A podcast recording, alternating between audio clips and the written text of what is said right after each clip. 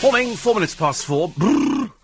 Actually, I'm only doing it. It's not as cold as it was yesterday. Yesterday was definitely cold. This morning, I walk outside with my gloves on. And I felt such a fool because, you know, everybody else has not got gloves on. But I got really angry this morning, early, which is, which is actually quite unusual. Normally, it takes me to sort of pick up the papers before I get angry. But as I come into Leicester Square, uh, there are three lads walking towards me. You know, clutching their food, looking a bit stupid. And they get to the waste paper basket, the bin. There's a very tall bin halfway down the street, full of rubbish, and one of them kicks it over. So now the poor street cleaner's got to pick it all up again. And I wanted to say to him, Are you really as stupid as you look? But, you know, and he, he sort of looked at me in a sneering kind of way, and I thought, Do you know, there are prats and there are people like you out there. You know, if I just wanted a policeman to walk around the corner and go, Oi, you, numpty, back here, pick it all up and make them stand there, and then bring a film crew out and film him and go, you really are the stupidest person in the world. What's the point of doing that? The poor cleaner's now got to come along and pick up all this rubbish that he's just kicked it over. Even one of his friends, who looked a bit, even marginally thicker than his other friend, said, what'd you do that for? And he's mm, bit Neanderthal. Oh, it's ridiculous, honestly. Stupid things like that. Anyway, it's nice to have your company. Hope you're well. Hope you're feeling good this morning. Wasn't it lovely? Isn't it? I'm so delighted, uh, you know, because in all this doom, gloom, and despondency, there is happiness on the horizon. Yes, smiling Natasha the Cheat Giggs, otherwise known as the easiest woman up north, especially if your name's uh, Ryan, uh, is now back with uh, her plank of a husband, Rhodri. And so they're pictured on the front of the papers now. And she's, she's got her arm round his shoulder and she's saying, listen, there's a camera looking at smile. Try it, smile, okay? Because I'm milking this for all it's worth. And now they say they're back together again. Saddos, saddo. She's laughing at him, you know, because that's why she cheated. Not not the one night stand for for Natasha. Oh, no, claim to fame, eight year affair. A bit like Edwina Currie. How long did that affair go on for? Donkey's years. Donkey's years. You know, it's just ridiculous. So here she is. I mean, she's a desperately sad, lonely person, and he just looks sad and pathetic. But luckily, there was a cameraman there to capture that happy moment where, uh, and then and that, that, that he, he was giving her a kiss because, frankly, he hasn't got anybody. He hasn't got anybody at all. And you feel a bit sorry for him in, in the fact that he can't even hang on to his wife, who's literally made a laughing stock of him. You know, if you want to laugh at anybody, laugh at Rhodri Giggs, the saddo who can't even hang on to his wife because she's off with his, with his brother for eight years, but the sort of pictures of pretending to be together. I mean, you know, if you can't even keep your marriage together, Rhodri, I'd give up now, mate. I'd give up now. It's just ridiculous. I do like the idea. Somebody said the other day, you know, when we, we've said to people, right, you will go to prison for life. Well, apparently the European Union have now agreed that life, in certain cases, can mean life. People do not come outside of prison. They spend the rest of their life. Because a few people had launched um, um, I think, um, a, a, disputes procedure over the fact that they, they said it was an infringement of their human rights and, uh, and, and they shouldn't be punished like this. You think, you're murderers. What do you think you're in there for? A holiday or make Christmas decorations? No, you stay and then you rot in hell. You know, nobody cares about you. However, the, uh, the jailed hate preacher, Abu, is it Qatada, can't be deported by Britain because the European Court of Human Rights have said that um, he could be attacked if he goes to Jordan. Good. Good. I'm sorry. I think I'm in keeping with the rest of the country. Kick this fat, overweight, useless lump out of the country. He's a hate preacher. He's a sad, pathetic little thing. He lives on benefits. He doesn't serve any useful purpose to anybody. But we can't kick him out, so he's here for the rest of his life. Perhaps he'll be run over by a bus. Couldn't be that lucky, could we, I suppose? What a ghastly person. He was a lieutenant, branded lieutenant, of Osama bin Laden. Dead, I believe. So that's more good news this morning for everybody. I was a bit sad to see Muhammad Ali on the television. He's looking a bit uh, a bit old now, and now he's he's seventy. And uh, I think there was an interview with, with David Frost, and they put up subtitles, bless his heart, underneath what he was saying, and I could understand what he was saying. I thought subtitle, how rude is that? But uh, anyway, born Cassius Clay. I used to love him on Parky's show. I was going to whoop him. I was going to do this. I just thought he was he was just sort of great. I think he used to beat people into submission. The fact he was a very good boxer, of course, is good. So they have to get a picture of him, you know, sort of holding his hands up like he's still boxing. He's seventy, for God's sake. He hasn't boxed for donkey's years. Uh, so that that's in the paper today, and um, the uh, the captain of the ship. This is the uh, the Costa Concordia. They've got lots more pictures, and uh, he's in handcuffs now. Good. Good. Absolutely. Absolutely. And then this other strange story, which I'd only, only sort of picked up on after Christo mentioned it, about a girl of 19 who posed as three different boys so she could, um, do things with girls. I'm looking at a picture of her. She comes from Staines. Now, normally, you know, it's, it's Staines is, as you know, generally the, the, the collecting point for the Jeremy Kyle show. And I've come to the conclusion that they all they do is they just go to the Elmsleigh Centre and go, "You'll do, you'll, all, all of you, all to come in." Because that's where they get the, the, they get generally the Jeremy Kyle show uh, audience from. I know I used to live in Staines, just off the, the Laleham Road, and believe you me, it is as revolting as you think it is. I mean, there's no way calling it Staines on Thames could you ever make Staines more appealing to people. Just that's the very word Staines kind of sums it up, doesn't it? You know exactly what to expect when you go there a dump, and you're not disappointed. And the good news is that you can circumvent the town. They've actually very kindly put in like a little ring road. So you don't even need to go in the Elmsleigh Centre, which is just awful. I mean, it's just, the whole place is ghastly. It really is. So, in fact, the quicker you go round Staines, the better. Over the little bridge and off into nice places like, um, like Windsor, which is a bit further down the road, I'm afraid. That's quite a bit further down the road. It's, it's, it's, either Staines that people come from nowadays or Wales. There's a bloke who won a million pounds on the lottery, and apparently he's a former cage fighter. His name is Gavin Davis. He looks like a bit of a plank. And he's, uh, he hasn't bought this, uh, this car yet, because he, he wants to buy, he, he, used to have an Audi, and he wants to buy now, I think, a Lamborghini uh, Gallardo Spider, which is £150,000 to be honest with you, if you're driving an Audi, I shouldn't imagine anybody will be insuring you, love.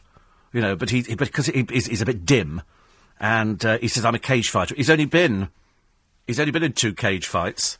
He apparently used to be, um, what did he used to? He used to be something a bit naff, and uh, and then he uh, and then he sort of won all this money, so he's going to buy his dream car. He's only he's only won a million.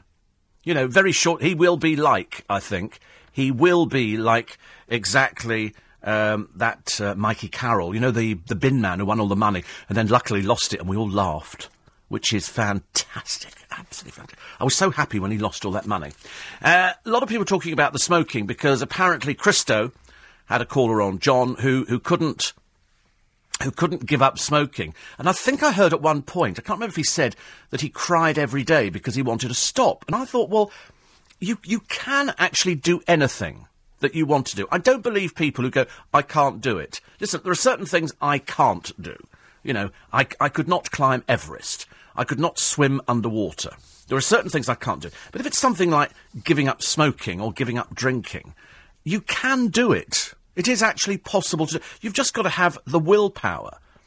And, and Andrew in Highgate says, uh, I know you need short messages, but this one was composed to help poor John on Christo's show, but it took so long to write, the moment was missed. Up to you. The poor chap, for some reason, is deliberately self-setting him up, self-setting himself up to fail. A very simple position to create, a very simple one to uncreate. It's not the smoking that's the issue, but a defiance relating to some other reason to shout to be heard. Goodness knows what it is, but whatever it is, he wants to be heard. Stopping smoking is delightfully easy peasy, says Andrew, and he must and will succeed. It's not really addictive. He's hurting via a personal issue that, bless him, is using to flagellate himself. He should cuddle up and pray for me in my hour of needing care. I mean, I haven't given up, but simply haven't smoked, not been an idiot for over six years. Give him a cuddle, and uh, and then the, the man might better stop smoking because you can do it. I don't believe anybody who says they can't stop smoking. You can stop smoking if you want to. If you don't want to stop smoking, you won't. People go, I tell you what I'll do now. I'll just um, I'll I'll stop smoking next week. You know, I'll just smoke this packet of cigarettes. I'll just do this, or I'll just do that. And you think, no, if you want to stop smoking, stop smoking now. Well, what's the difference? Well, I'll just smoke the rest of this, this, this packet of 200. And then I'll stop smoking. And you go, well, why can't you do it now? Well, I, I don't want to waste them. Don't, give them away. Give them to somebody else. Go on the streets. Give them to somebody who's standing there with a fag in their hand. They'll be very grateful. You have some free cigarettes. They won't take them, of course, because they'll all be a little bit worried that, uh, that there's something the matter with them. But it is, it's easy to stop smoking, isn't it? 0845 6060 973. I managed to do it now over 10 years. I mean, I'm not, you know, I've not got any halo going on or anything like that, because I, I, I, don't think it's something you should go, look, haven't, haven't I done really well? I just think that you sort of, you want to do it. If you want to stop smoking, you stop smoking. If you want to die, die. I don't care. I can't, I can't stop anybody smoking. I mean, I used to love it.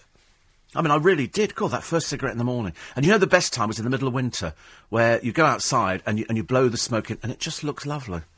It just looks really nice. There's something about, there's something very appealing about, you know, undoing the wrapper, taking out that little foil bit and then and taking the cigarette out. Sometimes you couldn't get them out, you'd have to shake the packet and then lighting it. Gosh, I love it. So I love it to pieces. I couldn't do it now because uh, because I, I, don't think I'd be very well again. but it's it's just it's just an interesting concept that people say I'm definitely going to stop smoking, and then and they always come up with the same arguments. What am I going to do with my hands? What do I do with my hands? I'm also I'm going to put on weight. Now you're going to put on weight anyway. That's got nothing to do with. You don't eat more because you stop smoking. Admittedly, smoking can be. Uh, an appetite suppressant. So, in fact, there was probably a very good argument that if you keep smoking, you're going to be thin. But I know lots of fat people who smoke, so it quite clearly doesn't work. You know, what do you do with your hands in between meals? I don't know. You just, strange enough, you find things to do. I know it sounds dark. You don't, you don't think about it after a while. I don't sit there thinking, oh, I must have a cigarette. I really must. But occasionally, I see somebody having a ciggy, and I think, oh, I'd quite like one. I quite fancy a cigarette. But I won't, of course. So if you want to give up, you can. And, and we've all got the reasons for giving up, and we've all got the methods for giving up. Some people say acupuncture, some people say Allen Carr, some people say hypnosis. Uh, some people say the patches. I personally gave up on patches and uh, and very good for me it was too. Quarter past four. It's LBC ninety seven point three's early breakfast with Steve Allen till six thirty. LBC ninety seven point.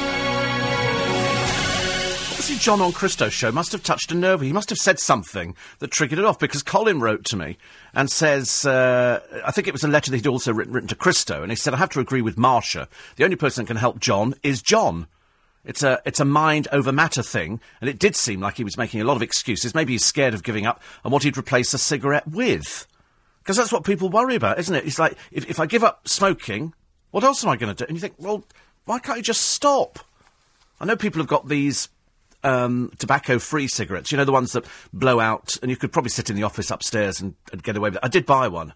It's it's it's a bit it's a bit laborious. June Brown's got one. In fact, June Brown, during our in conversation interview last year, puffed away on one for the whole interview. And of course, it's just, it's vapour. That's all it is. Colin gave up drinking last September. He was an alcoholic for five years. I just woke up one morning and said, right, that's it. I'm given up drinking as from today. Haven't had a drink since and feel better for it. But you're still an alcoholic, aren't you? I understand that the, the correct terminology is once an alcoholic, always an alcoholic, because it only takes that one drink to get you back on it again. It's having the willpower, and you can do. I believe you can do anything. Let's face it, my Auntie Enid has abstained from sex for the last 45 years. Well, I say she's abstained. It, it's kind of given up on her, so she doesn't. And she said, to be honest with you, she said, after, after the first sort of 10 years, you don't really think about it anymore. I said, it's funny that, I said, because I think about it all the time. Uh, but, uh, you know, I haven't, haven't managed to give that up as of yet. But if you're an alcoholic, you're always an alcoholic. It just means that you've not had a drink. You're an alcoholic who is dry. But that one drink can get you back on it again. I mean, it doesn't matter if some doctor turns around to you and says, you're going to die if you don't stop smoking, because you're still going to carry on smoking. I told you, when I was in having my stents done, I was in a mixed ward don't like mixed wards at all. Actually, feel slightly uncomfortable. Not not for me, but for the for the ladies in there. I think ladies should have a separate ward. I just think it should should be like that. And uh, the amount of people in there couldn't wait to get back outside and have a fag. And I think you're in here because you've got clogged arteries. You're in here because you know you were one moment away from a heart attack, and you know you should be able to give up. But even after having the operation people still didn't give up. They obviously didn't want to. And if you don't want to give up, don't don't give up. But don't make excuses like, "Oh, I can't do it because of this." And what am I going to do as a substitute? The only person who can stop is you. I think, to be honest with you, a lot of people are just big girls' blouses when it comes to stop it. Stop smoking. It's like you know, I don't want to wear high heels anymore. We don't wear high heels anymore. Grow up, be an adult. You know. Oh, I, you know, I'm, I, I really don't don't want to be fat, but I do like Kentucky Fried Chicken. Well, then you're going to be fat, aren't you? because that's the way it works. You know, I, I, don't want to be fat, and I love I love McDonald's and chips and, and things fried. Well, you're going to be fat then, aren't you? You're not going to lose weight doing things like that. So that's why you have to make you have to make the effort. You have to help yourself. You have to be able to do it yourself.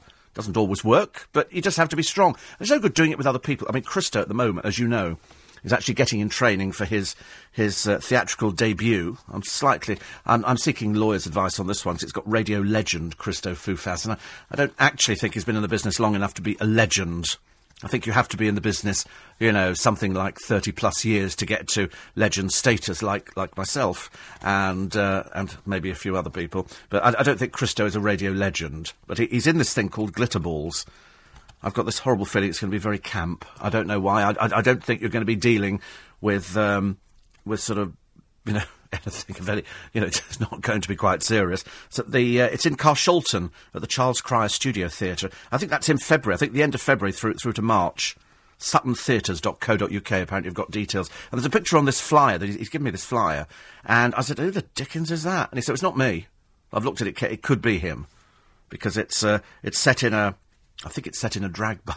That's all I'll tell you." Radio legend, cheeky devil. Um, Steve, uh, this is from uh, from Junior. He says, still in hospital. Oh, you live in hospital, don't you? I mean, some people. Do you like the food or something? Have you got used to the nurses' uniforms? He says, I will be home Saturday as a trial to see how I cope. He's in a, he's in a private hospital now. He said, I ask, I get. I put on more weight, which is helping. Very comfy. All the better knowing my insurance company's picking up the bill. It's true. That's the best way. I, I went uh, private years and years. ago. I had an operation, and I can't remember what it was for. I think I had a growth in my mouth, and um, so I went in to have this this thing cut out. I think it was on the gum or something. And all it was a Nuffield hospital. That's all I remember. And when I woke up from the operation, because you know you, you go in for an operation. I don't know if you've ever had an operation where they put you out, but they ask you to count. I don't know why. And I was only, I think, about fourteen at the time. So all I can remember is being wheeled into surgery, and they've got a syringe which what was filled with what looked like Vaseline to me. And it seemed a fairly big syringe, and they sort of injected it in my arm, and the nurse said, "Okay, can you count to uh, to ten for us?" I thought, "Of course I can." One, and that was it. I was out. I was gone completely. I was obviously one of these brilliant people who goes under very quickly. So when eventually I came out of surgery, which could have been, I mean, I have no idea how long I was in there for because I was out. And what did I have a craving for? Marmite sandwiches. I had to have Marmite sandwiches. And being private, you get whatever you want. So I went, can I have Marmite sandwiches? My parents were there. I think they have to be there just in case you don't come round after the anaesthetic. and they were wishing they'd up the insurance. But anyway, so, so I then get the Marmite sandwiches and was probably sick over the bed because it, it just reacts very badly. But it was exactly what I wanted. I just had to get Marmite sandwiches. Very funny indeed. Uh, John Napper got a mention the other day on our program because he used to do all the badges for the program on the extra podcast. He said, I must have made hundreds of thousands of badges over the years, but sadly, those days have gone and I've not kept any. In hindsight, I wish I'd hung on to uh, a few examples, but now it's, it's too late. The good news is I'm still able to listen to LBC in Rio thanks to the wonders of modern technology.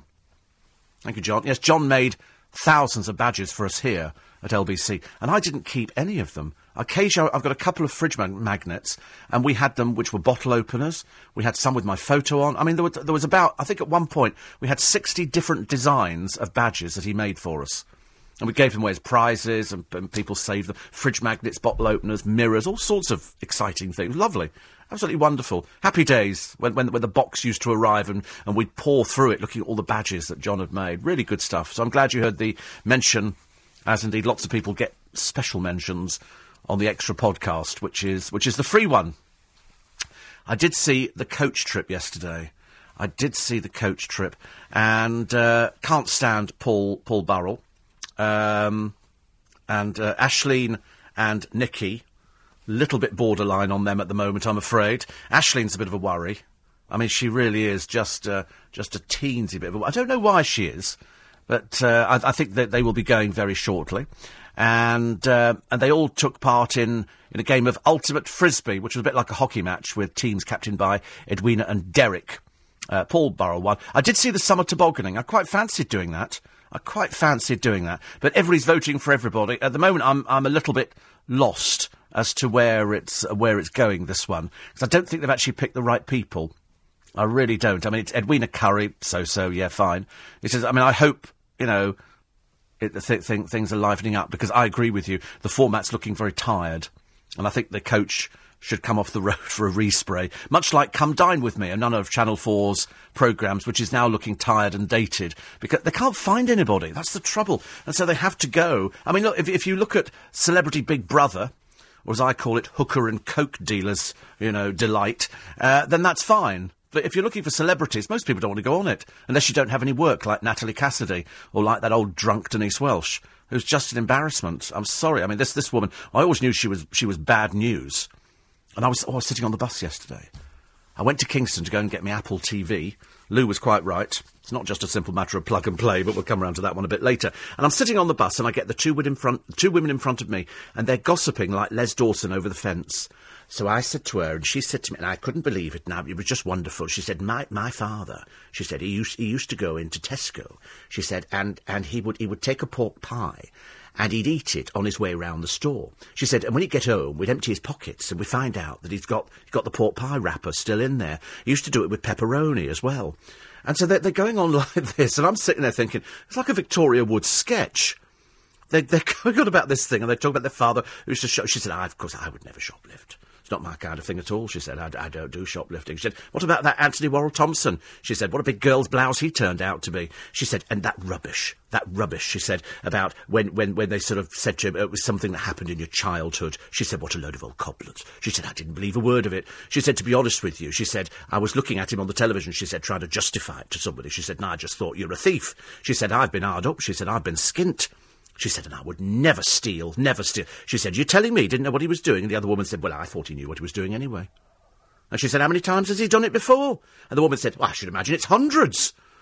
so this, this went on for the whole... In the end, I was quite disappointed when they got off. It was like an entertainment show, all for me. But, but, but they were absolutely quite right. They were talking about everybody else, you know, in the same way that we talk about them. Nobody believes Antony Worrall Thompson at all. He's not a very nice person. He's we, we, we saw evidence of how arrogant and big-headed he is in the jungle when he practically caused a mutiny. I mean, who does this man think he is? He's just a common tea leaf, ladies and gentlemen. That's all he is. Common being the operative word. An embarrassment to all he surveys. And he should have done, as we said the other day, it was the best advice. Issue a statement, I'm very sorry, I'm seeking treatment for it, and then keep your big mouth shut. No. There's a BBC documentary. I should be writing and complaining to points of view about that one. Dear Barry Took. I wish the BBC wouldn't waste it. Oh, he's not alive, is he? I wish the BBC wouldn't waste any more of my money on third-rate, naff, washed-up old chefs on television. Thank you very much indeed. Let's have more, you know, more entertainment programmes, not cheap reality shows. I don't want to see Andrew Lloyd Webber on my television for a good few years. Thank you very much indeed. Whether it is a problem with Maria or everything else. 84850 steve at lbc.co.uk or 0845 6060973. If you agree with me about the, uh, the smoking and how at how you can do it. You can do it. And why David Jason's not working on television? David Jason and Lenny Henry pull in fewer than three million viewers. And I think the truth of the matter is, David Jason in the Royal Bodyguard, it's drivel.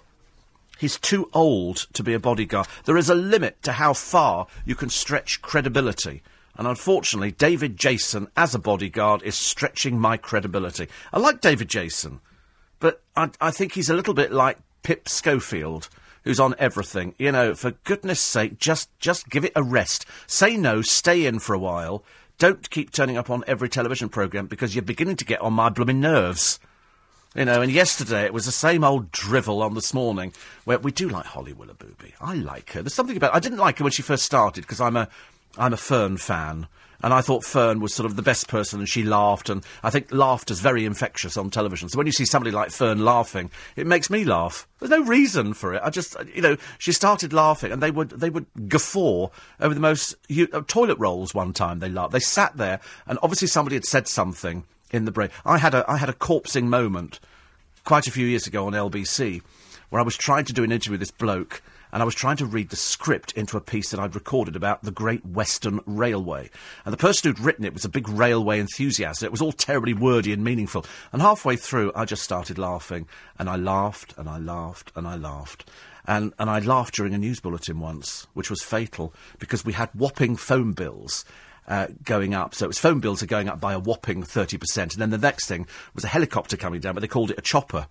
And so all I got in my mind was these two words put together, and I laughed throughout the news bulletin. And somebody wrote in and said she was laughing so much with me, she burnt her husband's shirt. Thought lovely. It's what we like. It's LBC 97.3. How much does a, bit does a copy of the big issue cost? Is it a pound or is it about a pound? Is it something like that? You think it's a pound? Yeah, we think so. We're not too sure. I only mention it because there's a big issue seller here, and uh, she's a, a, Romanian immigrant. She doesn't speak any English. And uh, she went to claim housing benefit, and they went, no, you're not having housing benefit. Uh, she claims she earns £100 a week selling the big issue. She's obviously not very successful then, is she? Because uh, if, if it sells for a pound, that means she's selling Yeah, she makes £100 a week. She said she gets 50% and the other people get 50%. Anyway, um, she actually went in and she, she wanted housing benefit, even though she already qualifies for more than, wait for this, £25,500 a year in benefits. Small wonder we're the laughing stock of Europe, aren't we? People just wet themselves. Let's go to Britain. They'll just hand you the money over. The fact we're all going bankrupt slowly but surely. Anyway, uh, she has uh, a three bedroom home and uh, she wants the benefit to help pay rent on this three bedroom home. And um, so, so what, what she gets at the moment is £326 a week in tax credits, £60.50 in child benefits, £49.30 in disability living allowance. What the hell's that for? Well, she's disabled as well. And £55.50 in carer's allowance. Oh, blimey, it's an old racket, isn't it, this one? £25,000 a year in benefits and she gets housing for doing nothing. For doing nothing at all. Absolutely ridiculous. What a waste of bloody money. It is so appalling. There's pensioners listening at the moment going, can I afford to put the fire on? And she's on twenty-five and a half grand a year. All she's got to do is flog a few measly copies of the big issue. I shouldn't imagine from now on people will be giving her any money at all, so she'll be claiming even more money. It's just ridiculous, isn't it? It is absolutely ridiculous. We must have the stupidest courts in the entire world, especially after that hate preacher, the radical cleric, cannot be deported, say the human rights judges. God, you can come here, you could mow down an entire school with a gun, and they'll probably give you a holiday in the Bahamas, because you need to be sorted out. There's some bloke in the paper today. He went up to a pensioner of 92 and punched him in the face so hard that this pensioner slumped to the ground. He's, uh, they, they've decided they're not going to send him to prison. The judge is not going to send him to prison. Why? Because this young man was on an anger management course at the time. On an anger management course, so they said it would interrupt the course he's on to put him in prison. So, that, so they've said you don't have to go to prison. Do you know, you sometimes wish the pensioners would arm themselves with 12 bore shotguns and go around and blast these little scroats into, into, into the dim and distant future, I'm afraid. It's just absolutely dreadful, isn't it? It really is. Every time I read something, there's something more in the paper that, that sort of drives you mad. There's a woman here. This is poor Janice Mason. Janice Mason made a bit of a mistake, I'm afraid. She inherited her childhood home from her mother, okay, in Walthamstow. Okay, all well and good, except she didn't move into it straight away. And in that interim period, eight Moldovan squatters moved in. They've changed the locks. They've told her basically to go whistle. And, uh, and the police have said there's nothing they can do about it because it's a civil matter. So the police go round and interview these people who've wheeled in mattresses and they've wheeled in furniture and they've just taken over a house. They don't want to say anything. People just run riot in this country and the police can do nothing. We have to be pussyfooting around. You know, we have to, go, oh, we have to be very careful with these people. They're squatters. They're in somebody else's house. If this happened in another country, the, the people who own the house would be in there with shotguns. They'd blow you to pieces and then kick you out of the house. Over here, a Metropolitan Police spokesman said squatting in an empty property remains a civil matter and the owners were advised accordingly. It's just ludicrous, isn't it? So this poor woman, Janice Mason, has had to watch these people who don't do anything. They just they just move into people's property. They've got all the stuff: mattresses, televisions, three piece. How they get it, I've got no idea. Perhaps we give them that as well. And so now she hasn't got a property, and somebody else is uh, is in it, and they laugh at her, they jeer at her through through the windows. I tell you, I'd be I'd, I'd be inclined to sort of bring in, you know, take the law into your own hands. It, it can't be far off that, can it? Because every time you open up the papers, there's something going wrong somewhere. You won't believe this, but there's, you know, we had the, the metal thieves because most most uh, people who deal in, in scrap metal are bent. You know, most of them are bent, don't you? In fact, I would say nearly 100% of scrap metal dealers are crooks because they're the only people buying it. You know, if, if you steal something that's metal, you can't melt it down. You sell it to the scrap metal dealers. Well, absolutely dreadful. In a chapel at Manchester Cathedral, a two foot solid silver cross has been snatched from the altar. Not only that, but a bronze figure of Christ on a grave outside, on, you know, just a nice thing to have over somebody's grave. They've, they've, they've taken a chainsaw and they've cut it down to sell it for scrap. The, the cross from the church is worth about 5,000 and um, and the actual crucifix and Christ on, on the on the cross is probably only worth a few hundred pounds.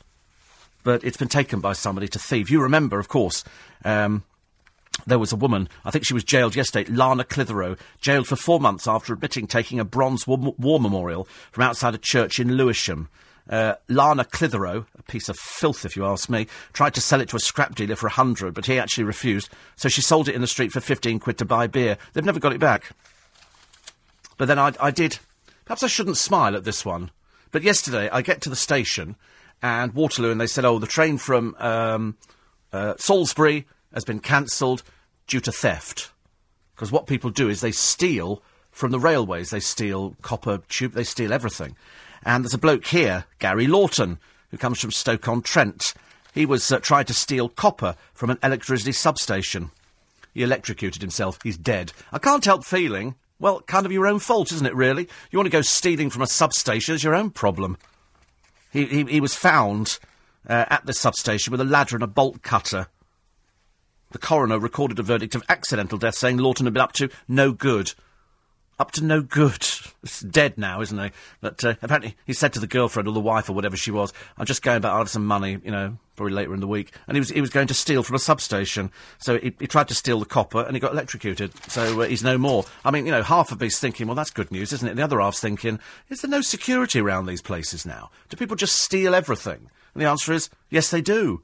People just take everything because we're, we're almost becoming a bit lawless in this country. Unless you think differently, you, you might think that you know not like that at all. I'm just over sort of egging the pudding as they used to every week when they used to do Crime Watch. At the end, they say, "Well, you know, don't don't worry. It's not as bad as we've just painted it for the last hour. You know, we really haven't been dealing with murders and people being beaten up in their own homes. Now you have to put up with sort of benefit fraudsters and people who nick copper."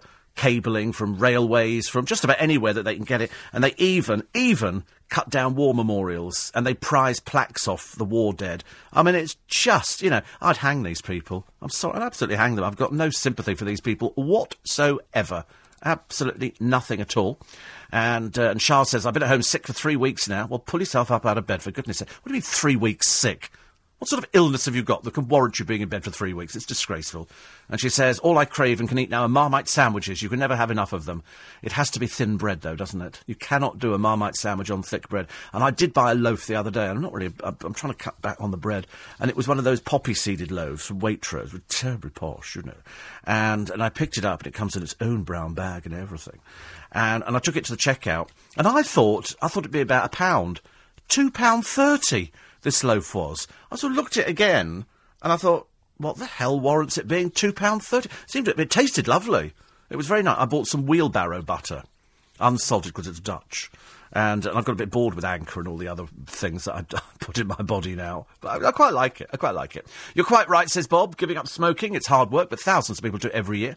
It's not, it's not a crying issue. Yes, I believe John was saying he actually cried because he wanted to stop smoking. I'm thinking, the moment so that, that was uh, that, that, that was said on, on the programme, I then thought, no, I think there are other issues. I think there are other issues. You, you don't cry about not being able to give up smoking. It would have to be something else. Uh, Lee says, uh, You make me laugh, and because I'm unable to read the papers, you keep me up to date. My ex husband died last year, having smoked for years and having spent much of his time in the pub. Kidney and liver failure, having uh, had part of one lung removed. Now, he really had no interest. If he had, maybe he wouldn't have spent so much time abusing his body. It's terrible here how sad and depressed some people are about it. But if they had somebody to talk things over with and maybe found something interesting to do or help somebody less fortunate, they would find it rewarding and it would most certainly be a step up the ladder to helping themselves. Yes, you have to better help yourself. You know, you cannot turn round for the whole of your life you know, I mean, we only highlight the case of Sarah Harding, the so-called singer from Girls Aloud, who laughingly said in the papers the other day, I think I'd like to get back into my acting. I thought, we've never seen you act yet. I mean, get back into it, love. There's no career for you. There's no career. You don't just sort of, you go, you go into rehab, you have a meltdown while you're on a skiing holiday, and, and then come back and go, I think I'll go back into acting. Why don't you just learn to do one thing good? Why don't you learn to go, hello, would you like fries with that? It's McDonald's cola. Would you like ice? You know, learn to do something. Learn to do something, so give something back, as opposed to at 30 years old being a bit of a waste of space and being a bit needy. You know, at some point you have to take responsibility for running your own life. At some point you have to make decisions which affect the way you're going to be for the rest of your life. And if you can't handle your booze or you can't handle giving up smoking, then you have to go and talk to somebody who can help you. You know, I, I really don't think that anybody could, could ever get to the stage where they cry about not being able to give up smoking because you just stop smoking. You just you just don't buy any cigarettes. I mean, I don't see what see what the problem is. Not really. Bridget uh, follows on from yesterday. uh, when we were talking about dressing dogs up, and she says, I couldn't agree more about that stupid woman. She was, um, she was beautician from Kent, and she dressed her dogs up. Uh, in fact, her uh, chihuahua had one and a half thousand outfits, which she quite clearly bought on eBay. Uh, Bridget says, We have nine dogs, and they don't own one piece of clothing between them because they are dogs. Absolutely, that's how it works. But stupid people who dress dogs up, I'm afraid, it's just it's it's embarrassing for the dogs. You know, dogs don't like dressing up in things, and people go, "Oh, I, I love it, I love it." You know, it's wonderful. Um, Diana says, I heard your comment about Hounslow High Street. I love the street, prefer it to Richmond. The variety of shops is amazing. And uh, I can I can't get twelve peppers for a pound in Richmond with my sight problem. The courtesy of people is delightful. The Richmond people want me to walk on the curb with my indicator cane and shopping trolley rather than take up the space on the pavement for their double buggies. Ooh, double buggies. Ooh, double buggies. I just think condoms. You know, why didn't you use condoms more? Double buggies. And sometimes they have two two buggies and, and then they have one hanging around their neck as well. Which is fantastic which is absolutely wonderful. You think that's good. But again, I think, could you not afford condoms? You know, because you, you, you, go to Starbucks and you're negotiating the double buggies, and they're all over the place. And if you're really, really unlucky, you get some woman breastfeeding at the front of the shop. Ooh, scary. You know, I don't have a problem with women breastfeeding, but not in public. Do it privately. You know, it's otherwise it's a bit it's a bit naff, I'm afraid. All this garbage about well, the kid's got to eat. You know, it, well, just make it wait. Make it wait a little bit. Go and do it somewhere you know, that's a bit more discreet, I think. Always gets people going, that one. I quite like that. Uh, another one here. Uh, whilst enjoying your wishful bravado about little outs in Leicester Square, please remember it's easy to be a hard man after the uh, event, and I suspect the reality you avoided eye ca- contact and scurried along uh, is because you're not a hard man. No, why would you want a knife in your back? You'd have to be a bit stupid for that, wouldn't you?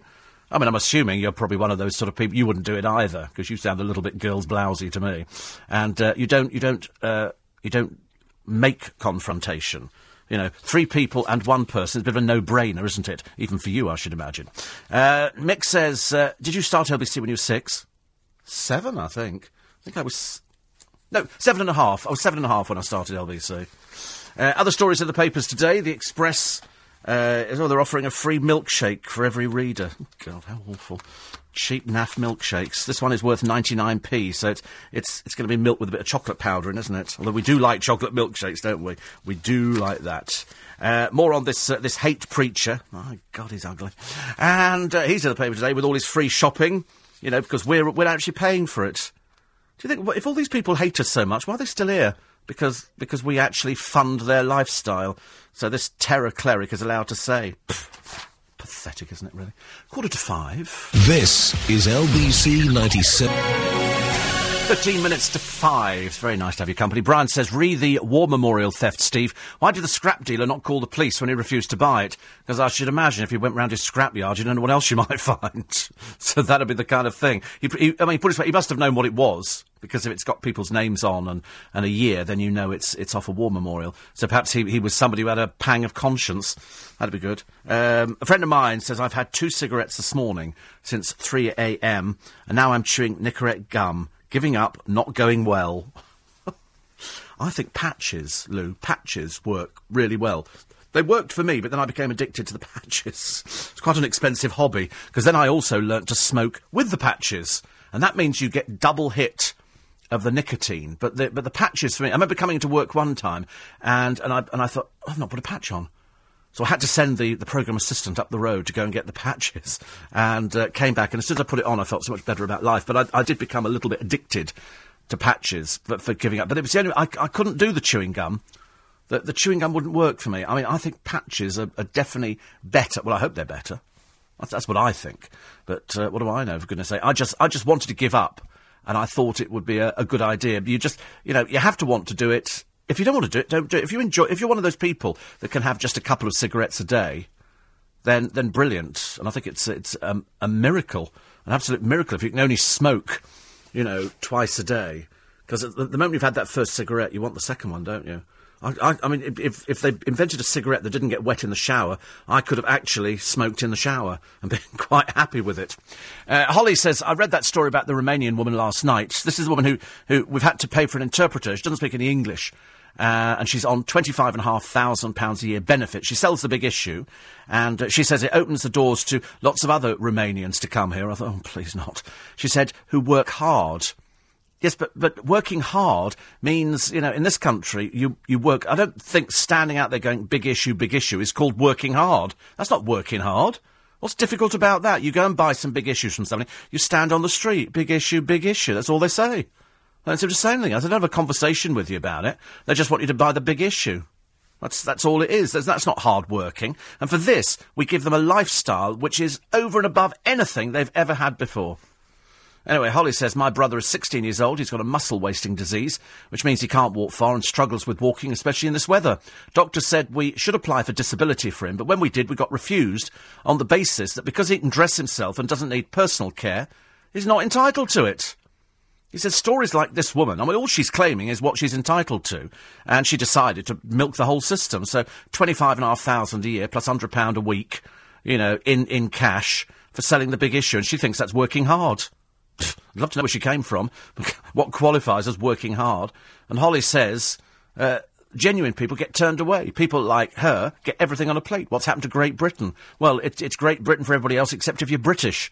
I'm afraid. You know, if you're a murderer or a rapist, chances are you'll find some, some lawyer who will defend you, and we, and we can't send you back anywhere because of your human rights. You know, the fact if this particular uh, hate cleric goes back to Jordan, he, he could be abused. so? Why should we be worried? Why should we be worried about things like that? But we have to be because they go, oh, that'll be awful for him because he, won't get a fair trial. You go, so? Why have we, why have we put up with him here? Send him back where he came from. You know, it's just ridiculous. Paul in Manchester says, uh, last night we were talking about old children's TV shows, and Mr. Benn was mentioned. And it got me thinking this was a show transmitted 30 odd years ago based on the premise that a seemingly successful businessman went to a certain shop every day and then returned home never buying anything. At the end of every show, he could be found putting items in a drawer for which he had, want of better word, nicked. You don't think it was the Antony Worrall Thompson show, do you? You don't think that? Every time I see him now, that smug face on television, it really drives me mad. but uh, having listened to, to, to, people talking on, on the bus the other day, I did think that that was particularly good. It's so funny. You can listen to people's conversations. The the funniest ones are the are the school children. Yeah, but no, but yeah, but no, but yeah, but no, but because they can't string two words together. And the blokes who think they've come from the Bronx. Yeah, so I said to her, she's wicked girl, wicked girl. This girl. She said to me, she want to kiss me like nothing, you know. And I go, I don't want to do like tongues or nothing like that. And, the, and you turn round thinking you're going to see somebody who's American or something, or somebody who's come from somewhere else, and and they look about the same as me. Just a slightly younger version, it has to be said. Very funny. Very, very funny. Uh, Bob as well says, and um, he says, brilliant to listen to you again. Thank you very much indeed. We don't, we don't have bad programmes, but we do have a free podcast. It's good, isn't it? We have a free podcast just after the programme every day. We go and record about 15, 20 minutes. Don't know what it's going to include today. I really don't know what it's going to include. It'll be something exciting something rivetingly exciting, which you'll be going, good grief, I didn't know about that, Steve.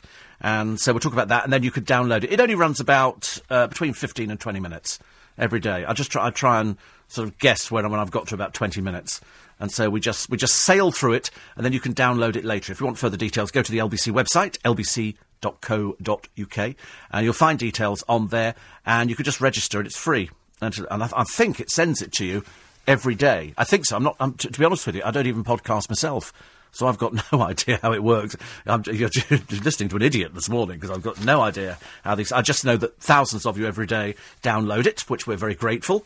And, and it doesn't cost you a penny piece, but even if you did pay, which you do for the shows and all the other stuff, it's worth it. From as little as I think £2 a month, you can download everything. Absolutely everything. It's just the, uh, the little one that we actually put in is uh, is just a it's it's a free gift. It's like it's like a little bonus every day. Uh, another one here. Um, this is uh, oh yeah, there was more on this very strange story of um, of the teenage girl leading a double life, pretending to be a boy on the internet, so that she could effectively talk to other people. Um, although, strangely enough, the people who she spoke to knew exactly who she was. And, um, and it's all one of these things. It, it, it, the only thing it proves to me is that when you go on the internet and you see somebody that you're talking to, maybe on a chat line or whatever it happens to be, you're not too sure whether or not it is actually them. You know, it might be somebody pretending to be a person. You remember I said yesterday we had somebody who wrote in saying, I spoke to you on Facebook five years ago, and I said, well, he can't have done. I've never been on Facebook in my life, so God knows who you were talking to. Um, and, and that's, that's, that's the dangerous thing. You've got to make sure that you know who it is, because people hide on the internet. Generally, people who've got an illness or something like that, or they're a bit, they're a bit sad, and they're a bit lonely, and they just like to make up personas for themselves. Cheekbones to die for, and the look of the film star Isabella Rossellini. There's uh, a model here, uh, Hane Ban Ben uh. She's the new face of Lancôme, and she's the first ever Muslim cover girl. She's a, a Tunisian beauty who's been chosen to represent a groundbreaking foundation which has been specially formulated for all skin tones. Oh, that's all it is. she's just a model, okay? It makes no difference whether she's Muslim or Tunisian or comes from the planet Zob. Doesn't make any difference at all. Apparently, she made her modelling debut with Vivienne Westwood, and uh, the president of Lancôme said it's incredible how much she reminds me of a young Isabella. Obviously, a lot cheaper, though, I should imagine, at Lancôme. Getting out there going, listen, can we afford Isabella Rossellini? No, let's find somebody cheaper. Oh, what, she's got some tag or something. Yeah, she's Muslim. Fantastic. Let's go for that one. Let's go for the Muslim line. That'll win everybody over. Ridiculous, isn't it? The things they come up with. We're, we're supposed to believe all this guff. Ian says, uh, giving up smoking. I used to live with a girl who tried giving up smoking, became so grumpy. In the end, I bought her a packet of fags, and she was driving me mad. Well, so, some people do get a bit, a bit crotchety, don't they, if they don't have cigarettes? It's like Denise Welch on Celebrity Joke Big Brother, uh, where if she doesn't have a drink, she's a very nasty person, and then she has drinks and she's even nastier. Like Antony Cotton, another nasty piece of work on the television. I think I don't think these people realise just how horrible they are on booze. Whereas me, I'm fab on booze. I'm abs- I just become stupid. I become more sorry. I become more stupid. I do beg your pardon. Uh, lots of birthdays. Oh, t- strangely enough, how funny is this bit? How funny! I, I, was going to I was going to save this for the free podcast, but I'll chuck it in now because I'm in that kind of mood today. And I want to talk about bed and breakfast after the news at five because I don't think I've ever done bed. I've done posh bed and breakfast, but I've not done ordinary bed and breakfast. But Bob Geldof has revealed in a new series how his cheeky comments. You ever, ever see Bob being cheeky? No, he was always a bore, I'm afraid. A real dreary bore with a boring voice as well. He was a bit like Adrian Chiles talking like this all the time, dull, dull, dull. I think Bob Geldof was the most boring man under the sun. And he says that the reason that the Boomtown Rats didn't crack America he says, We went to a convention of American DJs and were told our gig was very important to our careers. And he said, I asked the audience, you know, about the DJs. He said, and I started taking the mickey, so that's why we never cracked it in America. No, you never cracked it in America because the Boomtown Rats weren't any good. That's the reason you never cracked it over there, matey. You know, a couple of hit singles, the rest of it. I, had to laugh when we got the greatest hits album. I've never heard of half of them. Answer, answer because they were all B-sides and it was part of our rubbish. I mean, let's face it. I don't like Mondays. Only got to number 73 in the American charts. Otherwise seen as a dismal failure, I'm afraid. No, the Boomtown Rats were a dreadful group. Absolutely. The worst ever. So it's got nothing at all to do with the fact that you were offensive to some DJs at a convention. It's because of the fact you weren't good enough. Simple as that. Why do these people put these silly obstacles up again? Oh, they, have actually got a picture of this, uh, this metal thief, unemployed father of three, Gary Lawton. He looks like he's a tea leaf as well, actually but he had burns and abrasions to his body, had been electrocuted, abandoned by his accomplice. But they've uh, been unable to gather enough evidence to arrest anybody. Somebody will be sitting at home now going, well, he seemed all right yesterday. Going, dead now, isn't he, really? But that's what happens when you go stealing from other people. Kind of your own fault, I'm afraid. Kind of your own fault. Um, was a bingo winner. Oh, here she is again. This is Soraya Lowell. Uh, they bought an ice cream van with uh, with the, with the money. They scooped 1.2 million pounds and, and now they, they've actually got nothing. They've got nothing. She blew a million pounds in four years. Not bad going, is it? I mean, a million pound in four years, good for her. But there again, most people who win a lot of money, they don't seek the, the advice that they offer. And the, the, the lottery people offer advice to people, and they say, "Listen, you know, you, have won a million pounds. Doesn't matter if you win a million or you win fifty million. They offer you free advice. Most people don't want to take it because they know what they want to do. They want to buy a house. They want to buy a new car. They probably want to give up work if they've won enough, and they want to help the family out. And they don't think they need to pay for that advice. Unfortunately, in the case of this couple, they were too stupid And they didn't take the advice and they wasted it. They owe fortunes all over the place because people think a million pounds lasts forever. And believe you me, it doesn't. You know, you cannot go out and buy a big flash house and a big flash car. That's why when you got this, this lottery winner from Wales and he's won a million pounds, he's going to buy this Lamborghini. He'll never get insurance for it. They'll look at him and go, what do you do? A former cage fighter? That's why he's driving a, driving a clapped out old Audi, I think, at the moment. They're not going to insure him. They're going to go, I don't think so. You know, it might, might be your dream car, pal, but I don't think you'll be driving it at all. Uh, Carol says, My husband died suddenly in 2002. I was in tied accommodation. I was informed by the benefits people that myself at 41, too young for a widow's pension. My husband was 54 when he died, self employed, paid taxes, national insurance. I lost my home. My soulmate and my three children lost their father. But at least you make me smile. There you go, you see. Out of doom, gloom, and despondency comes a big smile, and this morning we're beaming a smile to every one of you because it's so blooming miserable outside and it's cold, but not as cold the other day. So uh, just remember an extra vest on this morning and uh, perhaps take, take your gloves out as well. Go back the other side of the news at 5 this morning on LBC 97.3. I want to know about bed and breakfast actually, if you've stayed in, in bed and breakfast. And uh, is, is it really the old seaside landlady who, who said, you'll be down for breakfast at 7 and we finish at 8? Is it really like that? More after the news at 5, read for you this morning by Sam Pettis. Morning, coming up four minutes past five. It's Wednesday morning in London town. Not as cold as yesterday, but apparently by Friday, if you live up north, and I uh, feel sorry for you, you're going to get some snow.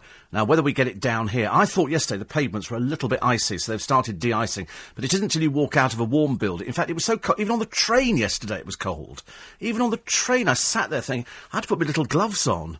I sat there thinking, oh, this is just ridiculous. Because some trains you actually get on, and, and, and as, the, as the train pulls in, I actually quite like to sort of jump on there because the seats are still warm from the person who's been sitting on them for the last 25 minutes. And so I like to sort of sit there and you, you pull your coat round you, and you feel quite good about things.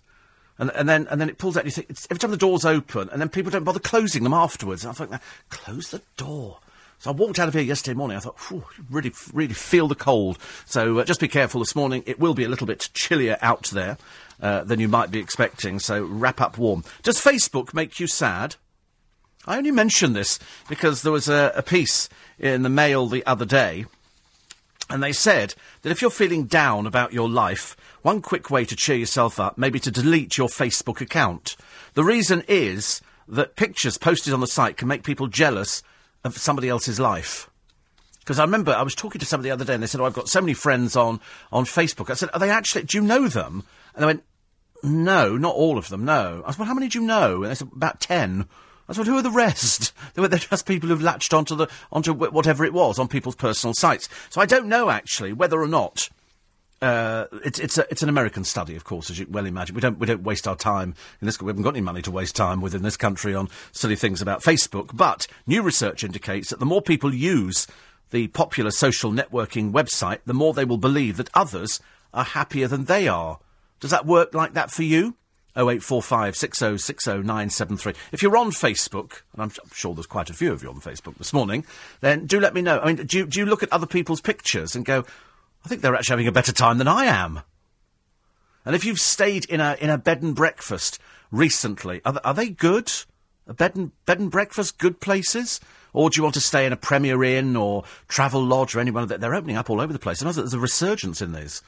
Just got one opened in Twickenham, which is huge. I think in time for the, uh, for the for the rugby and probably the Olympics as well. There's one in Teddington, one in Richmond. They're all over the place. I've never known. All of a sudden, you know, these these places spring up all over the place. Like those, those big yellow companies, the storage company. We've got one of those going up in, uh, in Richmond as well.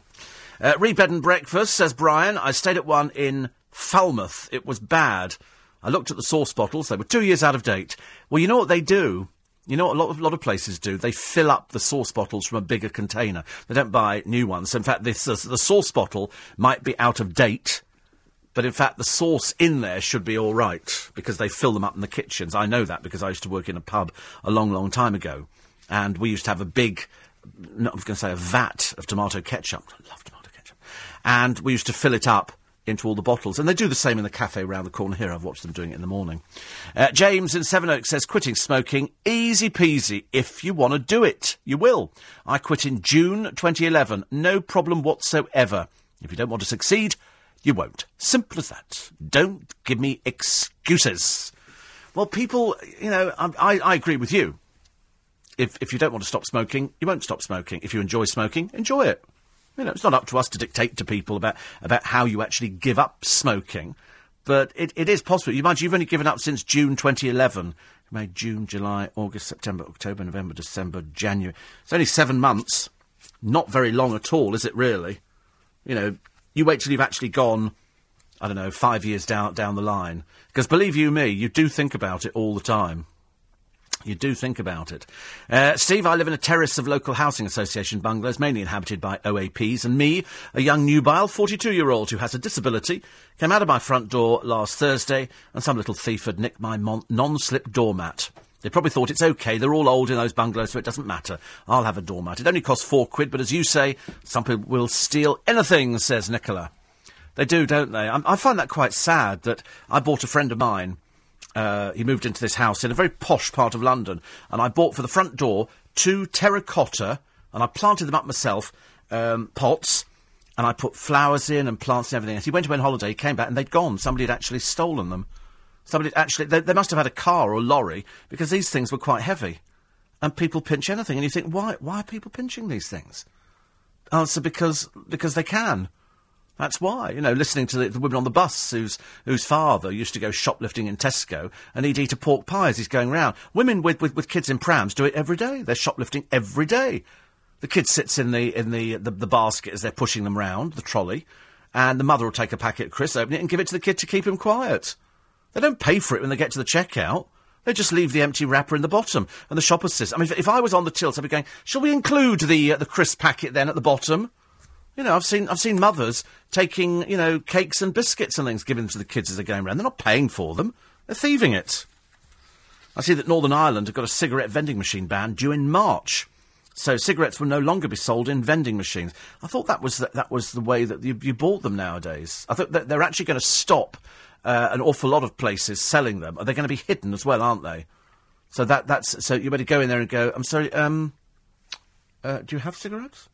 and you'll be, and it'll be a Harry Potter moment. The assistant will push a button, and it'll go, and the doors will open, and then the thing will come up, and there will be the cigarettes displayed, and it'll be quickly, quickly, pick them, pick them.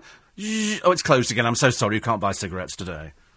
Because that's what it'll be like. You, you won't be able to see cigarettes on display, because they reckon if cigarettes are on display, then that means that people want to smoke them. I didn't think there was that at all. I mean, Waitrose. There's quite a lot of people who smoke in, in Waitrose. I see people buying cigarettes there. I don't know what I don't know what the profit is on cigarettes nowadays. But uh, I like the idea that cigarette. We used to love putting money in cigarette machines, didn't you? You go out there, and they were always more expensive in cigarette machines. Very, very expensive because, and you only sometimes used to get, was it 16 cigarettes in a packet for two pounds? I still love it. You know, you push the button, go, and it falls down, and there's a packet of cigarettes. Oh, wonderful stuff. Wonderful stuff. So, England have commenced its ban on uh, tobacco from vending machines from the 1st of October. Oh, I didn't know that. We don't have vending machines either. Blimey. And Wales, it's coming in in the 1st of February, and Scotland following suit very shortly. Good Lord. Uh, one man says, recognising that the banning of the sale of tobacco from vending machines would not in itself solve the problem of children smoking. However, it will remove an easily accessible source of tobacco from underage children, as well as support the thousands of smokers, smokers who try to quit each year. So that, that's obviously uh, from the Health Minister, who is Edwin Poots. And he says the regulations bring Northern Ireland into line with the rest of the UK. So we don't have cigarette machines either. I've no idea. No idea that, that we, uh, we we managed to get sh- showed. Well, of course, if you're not looking for things like that, you're not looking for them, are you? And uh, and I wouldn't be looking for a cigarette machine. I quite I quite like the idea of. Uh, of actually sort of going out and buying a packet of cigarettes. I just used to love all of it, the whole thing. So, does Facebook make you sad? Because you're looking at other people's pictures thinking that uh, they're actually doing a lot better than you. Um, there's the Romanian mum. And also this other one, I don't know if you saw it, I haven't seen it, but it's, uh, it's an issue in Coronation Street which shows a child being smacked. Builder Owen Armstrong slaps his girlfriend's 10 year old adopted daughter Faye's legs. Furious fans took to Twitter. Like, like, furious I was. I was furious. I watched this smacking. And uh, to accuse the soap bosses of pushing the storyline too far.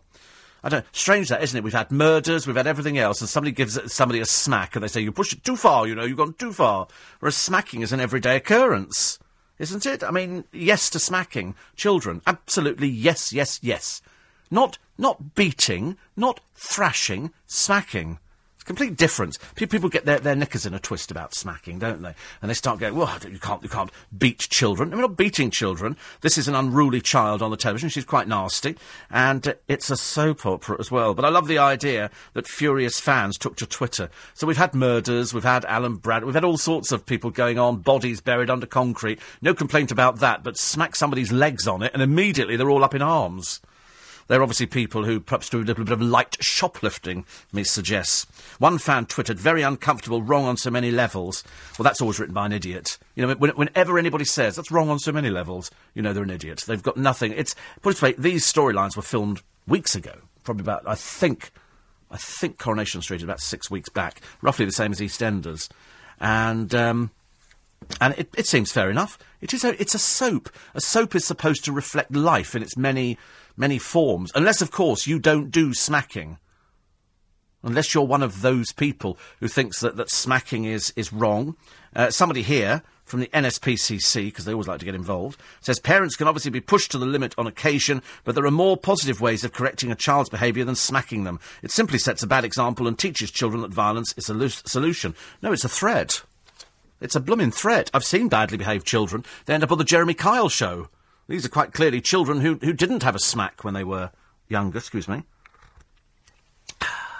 You can't beat a cup of tea first thing in the morning. You know, you can't. There's something about a cup of tea and a fag, or just cup of tea in my case, or a bit of fruitcake upstairs. I did, in fact, start on the fruitcake earlier on this morning. I had a look at it. Made myself quite ill with the first mouthful, but it was kind of worth it. Once you've got over the shock of it, when you can't breathe, then, uh, then I'm all right with everything. So, smacking. Were you one of those people who witnessed this on Coronation Street? Is, is this is this wrong for soaps to portray what goes on? Because if, if you don't discipline children, it's only a smack on the legs. She's supposed to be ten. She looks about twenty-five to me. I can't believe she can't be ten. Can she? She's ten, this girl. Well, she's a very old ten, let me tell you. I mean, she's about twenty. You you get a lot of adults playing younger on these programmes. But um, apparently in Britain, as, as the law stands, mild smacking is permitted under a reasonable chastisement defence against common assault.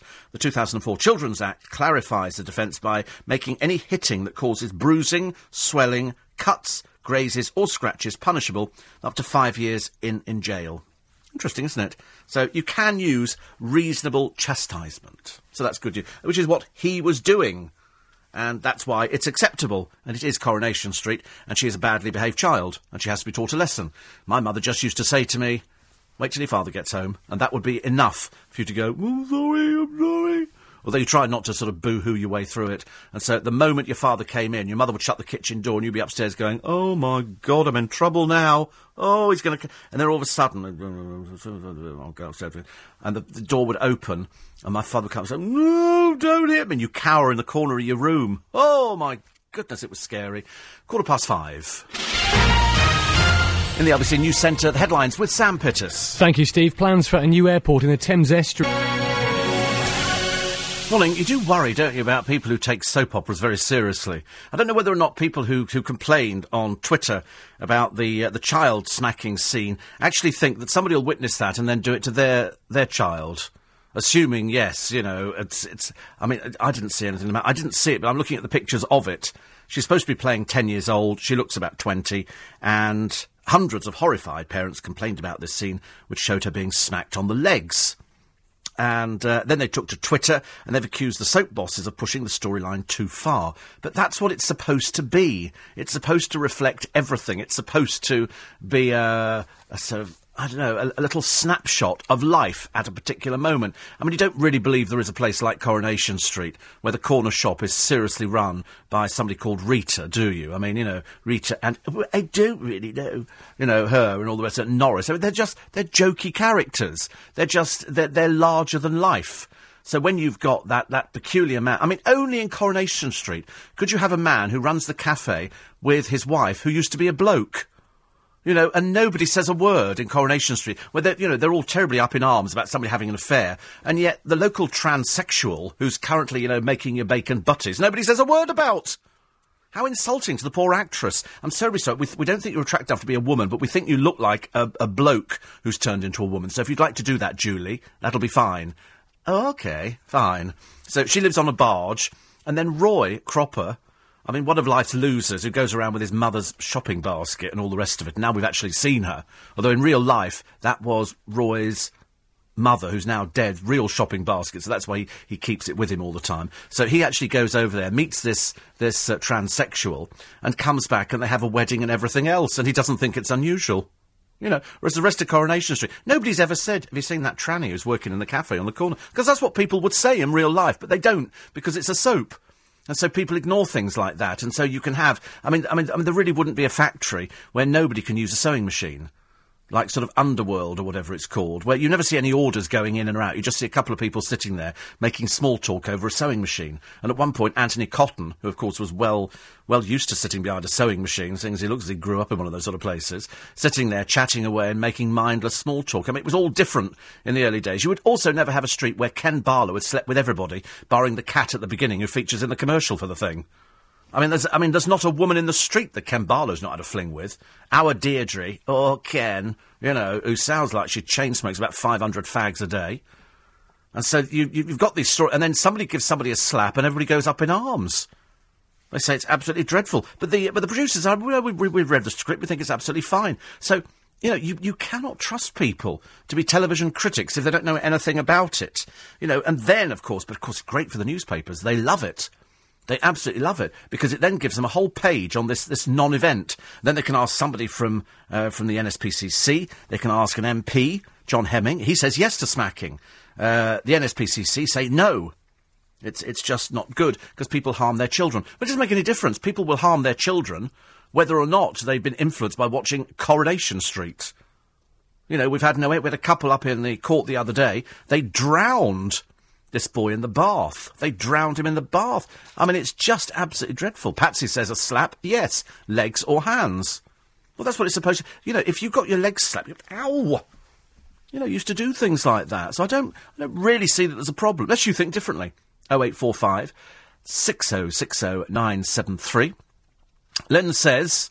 Uh, re Facebook, or as I call it, face aching. I'm not on it, never will be. It still manages to annoy me. It's because people seem to live their lives through it. Well, it's it's like it's like CB radio, isn't it? CB radio years ago was break a break for a copy. Hello. It's Powder Puff here. Hello? Anybody out there? And then you'd find something, and people would sit on it all night talking to somebody because you could. And it would say, in this area, there's three people. Okay, crank your handle up to 22. And then you find yourself talking to people. I knew one girl. I mean, she would literally come home from work at six o'clock, and she would stay on it all the way through till six o'clock the following morning. She was so addicted to it. I did features on LBC about CB radio. It became really in. You could go out and buy a little unit, and you could buy the magnetic area that went on the roof of the car, and you could drive around, and you could listen to people's conversations. They were always totally meaningless conversations, but it was a conversation. And Facebook's the same kind of thing, only with pictures. So you can see the person that you're having a conversation with. You know all about them because either you're on a, a Facebook site where you sort of know you know, something, or you've got something in, in common with them, and that gives you something to talk about. So that's why people think it's actually quite good. But they've said now that people are jealous because they look at other people's lifestyle on Facebook and they think, your life's more interesting than mine. But then everybody's life is more interesting. I mean, my life is really, really interesting. Really, you know, compared to some people who probably don't have anything to do in their life. You know, my life's, I mean, I wake up every morning. Unfortunately, recently it's half past one. I lie there thinking, oh, what the time is open one eye and go, half past one, I can't believe it. Oh, it's going to go off in 15 minutes. There's no point in lying there waiting for it to go. Might as well get up, mightn't you, if it's something like that. But I, I, think I've got a really interesting life. I mean, today I'm going to buy towels. I mean, how interesting is that? There's not many of you can say that, is there? At least I'm not a walker. I'm not the person who goes out walking, because I spoke to somebody a short while ago, and their father uh, used to go walking. So they, they would, and walkers have got all, all the wet weather gear. They've got everything. They have the cagoule, they have the whole thing, we have the hood, we have the gloves. We don't have an umbrella because it looks a bit silly walking the Pennine Way with an umbrella. So you don't take an umbrella, but you have all the wet weather gear, and they've generally got glasses on. They've got sturdy boots, and, and when you pass other people who are walking, you go, "Hello, good morning. What have you seen?" We've seen a rabbit. Marvellous. Where did you see the rabbit? We saw it over the top of that hill there. You get lovely, lovely views over the top of that hill. Thank you so much. Is there a bed and breakfast near here? And then people get, there is a bed and breakfast. Is it, is it marvellous? Yes, Mrs. Henderson runs it. We shall stay there for the night. But this particular person said to me that her, her father didn't, didn't really want to talk to other people in the bed and breakfast because you don't want to be sitting at a table and people want to talk to you in these places. Hello, where are you from? I don't want to talk to you. I'm ever so sorry. I'm not being rude. I just don't like you. Okay. And uh, okay. Uh, anybody else have having toast for breakfast? Have, have, have you met Mrs. Philpott? Have you met Miss, Mr. Ducksworth here? And so, and all of a sudden, these people are thrown together. They don't want to be thrown together. They don't want to have conversation. It's like sitting on the bus. Somebody will start a conversation with you. I mean, there was a man behind me on the bus yesterday. And I knew we were going wrong when he turned up upstairs with an A to Z in his hand. Turned out he was looking for the Teddington Memorial Hospital, which is great. So we're sort of sitting there. I didn't know that. And then a man comes up the stairs looking a bit like Grizzly Adams. And he says to the bloke who's sitting behind me, he goes, um, he said, where, where, are you going to? He said, I'm going for Teddington Memorial Hospital. And the bloke said, well, that's in Teddington. It's not in Hampton. It's Teddington. He said, and the bus will tell you it says Teddington Memorial Hospital. When you get off there, it's over the road. So the bloke goes, oh, th- thank you very much indeed for that. And I'm thinking, oh, thank God he wasn't coming up the stairs. But the bloke who's going to the hospital is behind me. And then, and, th- and then, and then I know why he's going to the hospital. and I'm coughing down my back. So of course you sit there, don't you? And you you tend if somebody coughs behind you and it's a real a real cough, you know, a real. It sounds like they're about to be sick. You know, you turn the collar of your thing up and you sort of duck down and you generally clutch a handkerchief to your mouth, thinking, "Oh God, go away," and then it, it, it kind of. And I'm thinking, oh God, make him get. I was tempted to turn round and go, you really need that hospital. Get off now. Walk. It'll be so much better for you. And when, because I hadn't seen what he looked like because you tend not to turn round on a bus and look. And uh, when he actually got off, I, I looked out the window and he's coughing his way down the high street. I thought, oh, blimey, you really are sick. Terrible. Oh, I'll tell you, my bus was happening yesterday. Mine was the happening bus. Every day I get something going on. I either get people who put their, their, their sort of feet up on the front of the bus, which annoys me intensely. I feel like, feet off the front of the bus, please. Okay.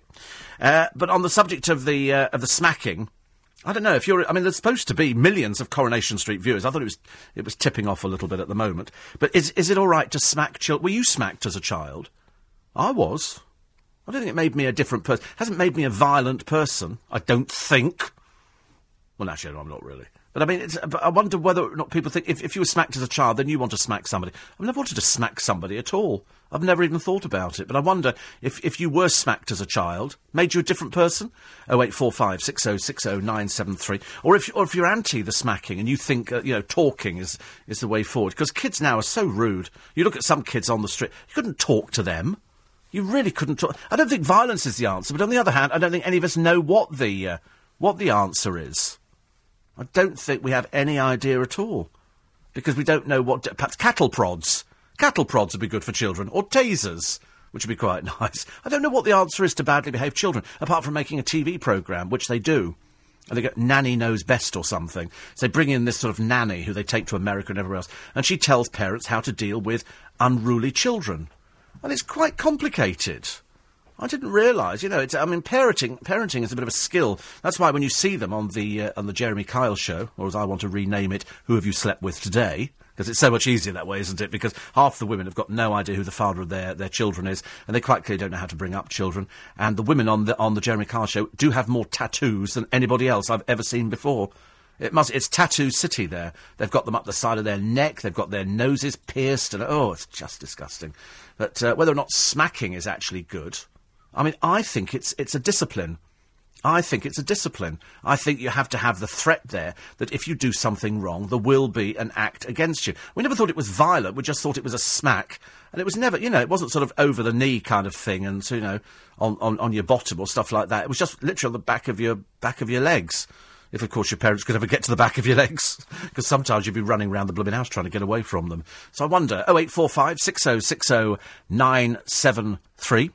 Uh, Sarah says they'd have done more for transsexuals on Coronation Street if they've had a if they'd had a real life transsexual instead of uh, Julie. I mean, it would have been really good. A big, gorgeous lady that was a bloke. I know, but then of course, I mean, it, it would then turn into a drag, wouldn't it? And it would just it just wouldn't quite be right. It's LBC ninety seven point three. Time now is five. 27 minutes to 6. So, were you smacked as a child? Did you get the smack? Or were you one of those lucky children who went through life with nobody smacking you or telling you off? I can't imagine anybody could be that perfect. I don't imagine. I mean, you don't imagine that the royal children were ever smacked, do you? You don't think that Prince Andrew, perhaps that's the way he's turned out at the moment, or Prince Charles, they were ever disciplined. No, because they weren't brought up by their, their mother. They were brought up by nannies. I should imagine the children only emerged into, the, into daylight about 18 years old. The rest of the time they were sort of cosseted and wrapped in, in cotton wool. 08456060973. Because I think if you were disciplined as a child, it stays with you. It, it teaches you right from wrong. Because if, if you're not disciplined, and we're, we're not talking about, you know, smacking somebody round the head, although I think I did get that on one occasion, as your father sort of slightly misses the back of your neck and he gets the side of your head and you go, blooming well hurts that. And we did get the cane at school. I, I was old enough to remember getting the cane at school, only because I think they've actually outlawed it now, but that was the worst thing. If you were made to, I can't remember why it was. I think I was, I'd obviously done something in class, and I had to stand outside the classroom, and that's, and you pray that the headmaster is not doing one of his walks through the school to go, what are you doing here? And you go, I've been sent outside the, uh, the class, sir. Right, see me outside my study and immediately you have to leave there and go to. And of course, the whole classroom is all sort of raised themselves up a little bit so they can watch you walking across the quadrant to go into. Oh, I snorted again. How funny! Twice I've done that. Twice I've done that. I know somebody else who does it round here. But it's uh, but it, that that was the thing, and we did get the cane. And, and I don't know if it made any difference to us. It bloody well hurt, I know that. I didn't get it that often, but on the odd occasion I did, and it probably might have only been twice or three times in my, in my school life. It obviously had some effect on me because it obviously made sure I didn't want to do it ever again. Morning, uh, Marion. Good morning, Steve. I love to listen to you. Every time I get up, I put you on first thing. That's what we like to hear. Thank you. Thank you. Well, I can't believe you were ever smacked. Oh, yes, I was. I turned 80 yesterday and it didn't do me any harm. Not that I got it that often, but my mother used to send us up for a penny cane Oh, right. to Pearson's in a small town in Ireland. And you had the shame of being asked by Mr. Murphy, ha ha, you were a bold child, were you? Right. And you'd get maybe one smack in the leg. And then there'd be the threat of daddy coming home. But all he would do would talk. But you were so ashamed of your father having to tell you off. Oh, dear. Your mother would sort of nag a lot, hmm. if you know what I mean. And you'd get one smack in the leg, either with the penny cane or with her hand. But it didn't do any of us, and there were five of us, any harm whatsoever, Steve. No, do you know, I, I think you're in keeping. Marion, thank you for that. Thank you for telling us. And I, I think it serves you well as an adult. I think it makes it teaches you right from wrong because we've all done it. Come on, hands up. Every single person listening has done the same thing. There have been times when you've told fibs to your parents about where you were going and who you were seeing because you knew that they wouldn't approve. So you have to tell fibs and you have to hope that your friends cover for you. I think I think parents know.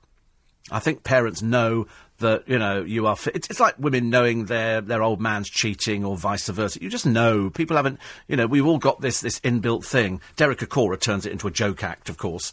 You know, saying that he can sort of talk to the dead, which of course he can't because he's not actually living himself. And and and and the, and the difference between then and now is the fact that now we've got all these do-gooders, and you can't you can't touch people. They go, no, you can't. You get, get kids actually saying to policemen, you can't touch me.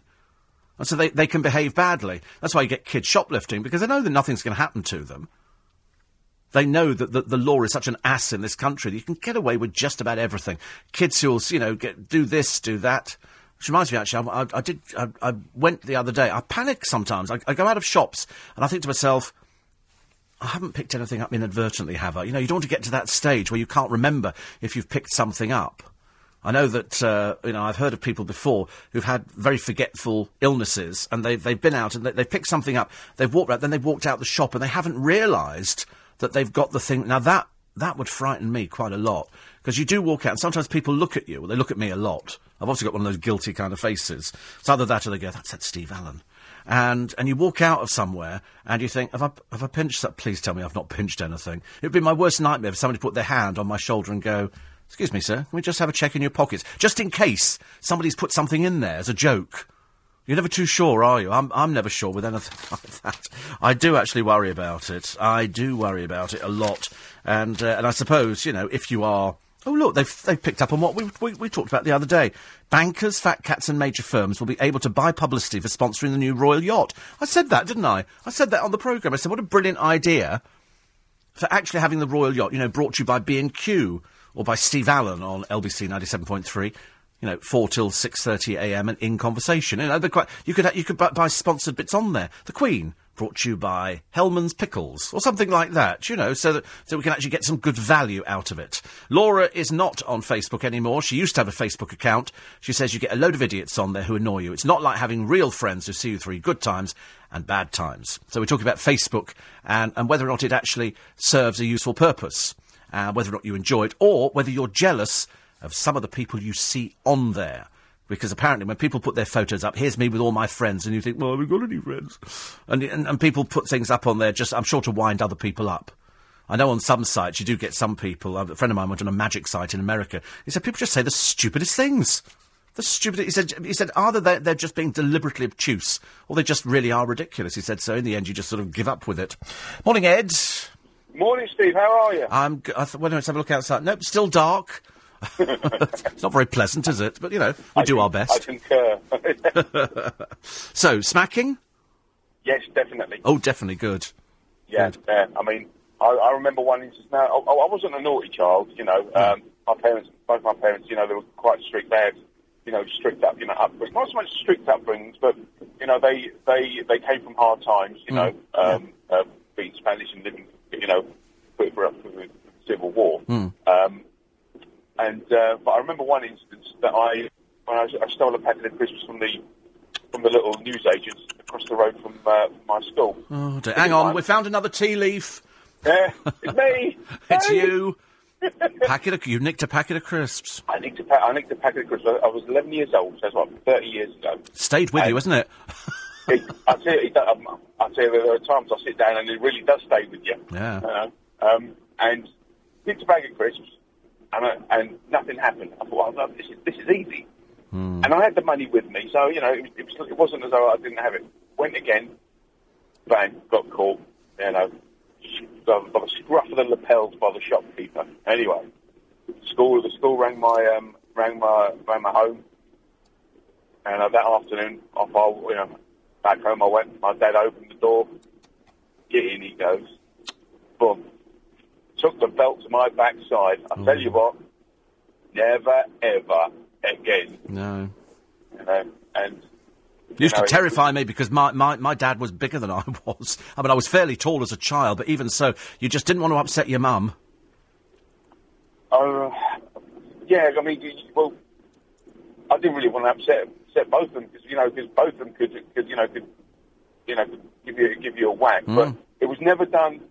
It was never done, you know, with any with any malicious, you know, or or any you know, uh, or or any harm. You know, it was, you know, no, you deserve this, you know, because of what you've done, and it's a lesson not to do it again, and it served its lesson. You know? Yes, absolutely. I mean, I mean, to be honest with you, I mean, you, you remember it all those years later. I mean, I can, I can, I can picture the scene now. I mean, it was. I had said something to my mother, and uh, and she was in the kitchen. She just said, "Wait till you, wait, wait till your father gets home," and that was enough to put the fear of God into me. So I always learnt that if ever I went that far, and my mum said, "You wait till your father gets home," because he he would deal with it. You think, I really don't want to deal with this. No, no, no. It's horrible, really. No. But but I, I, think nowadays people misinterpret, you know, a good slap around the back of the legs or something like that with with a thrashing. And I appreciate the fact that some parents probably can go too far, but then they're not proper parents. They're probably people who probably got themselves unintentionally pregnant in the first place, and they can't Yeah. cope with it. No, you're right. Yeah, um, I mean, I've, I've got kids myself, you know, and and I've, you know, I've, I've, I've relayed that story to them, you know, if, if it, you know, and I, you know, I, I have smacked, my, you know, on, on a couple of occasions, you know, in, in the in the past. Um, not something you're proud of, you know. It takes away something from from you as a parent, you know. You, you have this horrible, horrible feeling inside, you know, Yes. when it when it when it does happen. You know, my God, what you know, what you know afterwards. What what, you know, what do my my kids, you know, what do- what you know, what do they think of me? Yeah. I remember, my, I remember my, my, my father saying, he said, this is going to hurt me a lot more than you. And I said, well, don't do it then. no point in upsetting yourself. but, but, but you're right. It, it is. It's it's a deterrent, Ed, and it's something that needs to be done. And I think that you know the argument against doing it is probably aimed at people who aren't you know rationale thinkers. They aren't the sort of people who understand what what discipline is and how you train children. And you train children like you train dogs. You know, you train children. Children, as I've said before, don't know the difference between right and wrong when they come into the world. They learn pretty quickly. They learn pretty quickly about how, how to upset somebody, how to wind them up. You know, I'm not eating that. I mean, that, that's that classic thing, isn't it? You sit there, you know, your mother would serve you something, you go, I'm not eating that. And she go, well, well, that's all there is. We haven't got anything else. And of course, at the time, you didn't appreciate. We, we just thought that food was never ending. You open the cupboard or the fridge, and there was and there was food. There was always food. I can't, you know, to be honest with you, I can't remember if we had a fridge. We might not even have had a fridge. We weren't a very rich family, you know have much money. And um, and I remember thinking, you know, food is never ending. My mother always made something out of something. I didn't want to eat this particular thing. And she said, eat. She said, there's children starving in other countries. Of course, my glib answer was, well, send it to them then. Let them eat it. I don't want to eat it. Not interested. Not interested. Funny, isn't it? The thing, things you do, and then you get a bit older, and you suddenly think, I wish I'd never said that. I wish I'd never said that. Things you wish you'd never said to your parents. I've always wished I was an Indian, as in, there's a bloke in court the other day He's a, he's a Apache. Well, he dresses up as a as, as an Apache, and um, he, he he went to court in, in Swansea with his girlfriend who's wearing her pyjamas by the look of it. There's a lot of that in Welsh Wales. A lot of people wearing pyjamas. They do their shopping, and he's he's been uh, appearing in court charged with keeping dead badger paws and bird wings. And the truth is that because he's an Apache, like that, he, he has to do his, his dances and everything else. He said he, he, found, he found the badger's paws on the road like you do. I mean, literally around our place. You can't move for badger's paws. Sometimes I have to get out the car and sweep them off the side of the road. And the bird's wings, he said he found in a field, and because he has, I mean, because he's part of a native Apache tribe, he doesn't just dress as it, he is part of a native Apache tribe. Whether it's a genuine one, I, I don't know, but um, due to the complex nature of this evidence, they can't actually prove where he got the badger's paws from apart from a badger, I suppose, some badger going around on casters somewhere. And so what, what they've actually done is that they've sort of taken to quarter. How you'd ever know that somebody had these things, I don't know. You do get people who live in teepees, don't you, or wigwams. And they, because they like the lifestyle. It's like, I went to a thing in Essex a short while ago, and there were people there who lived as in the Middle Ages.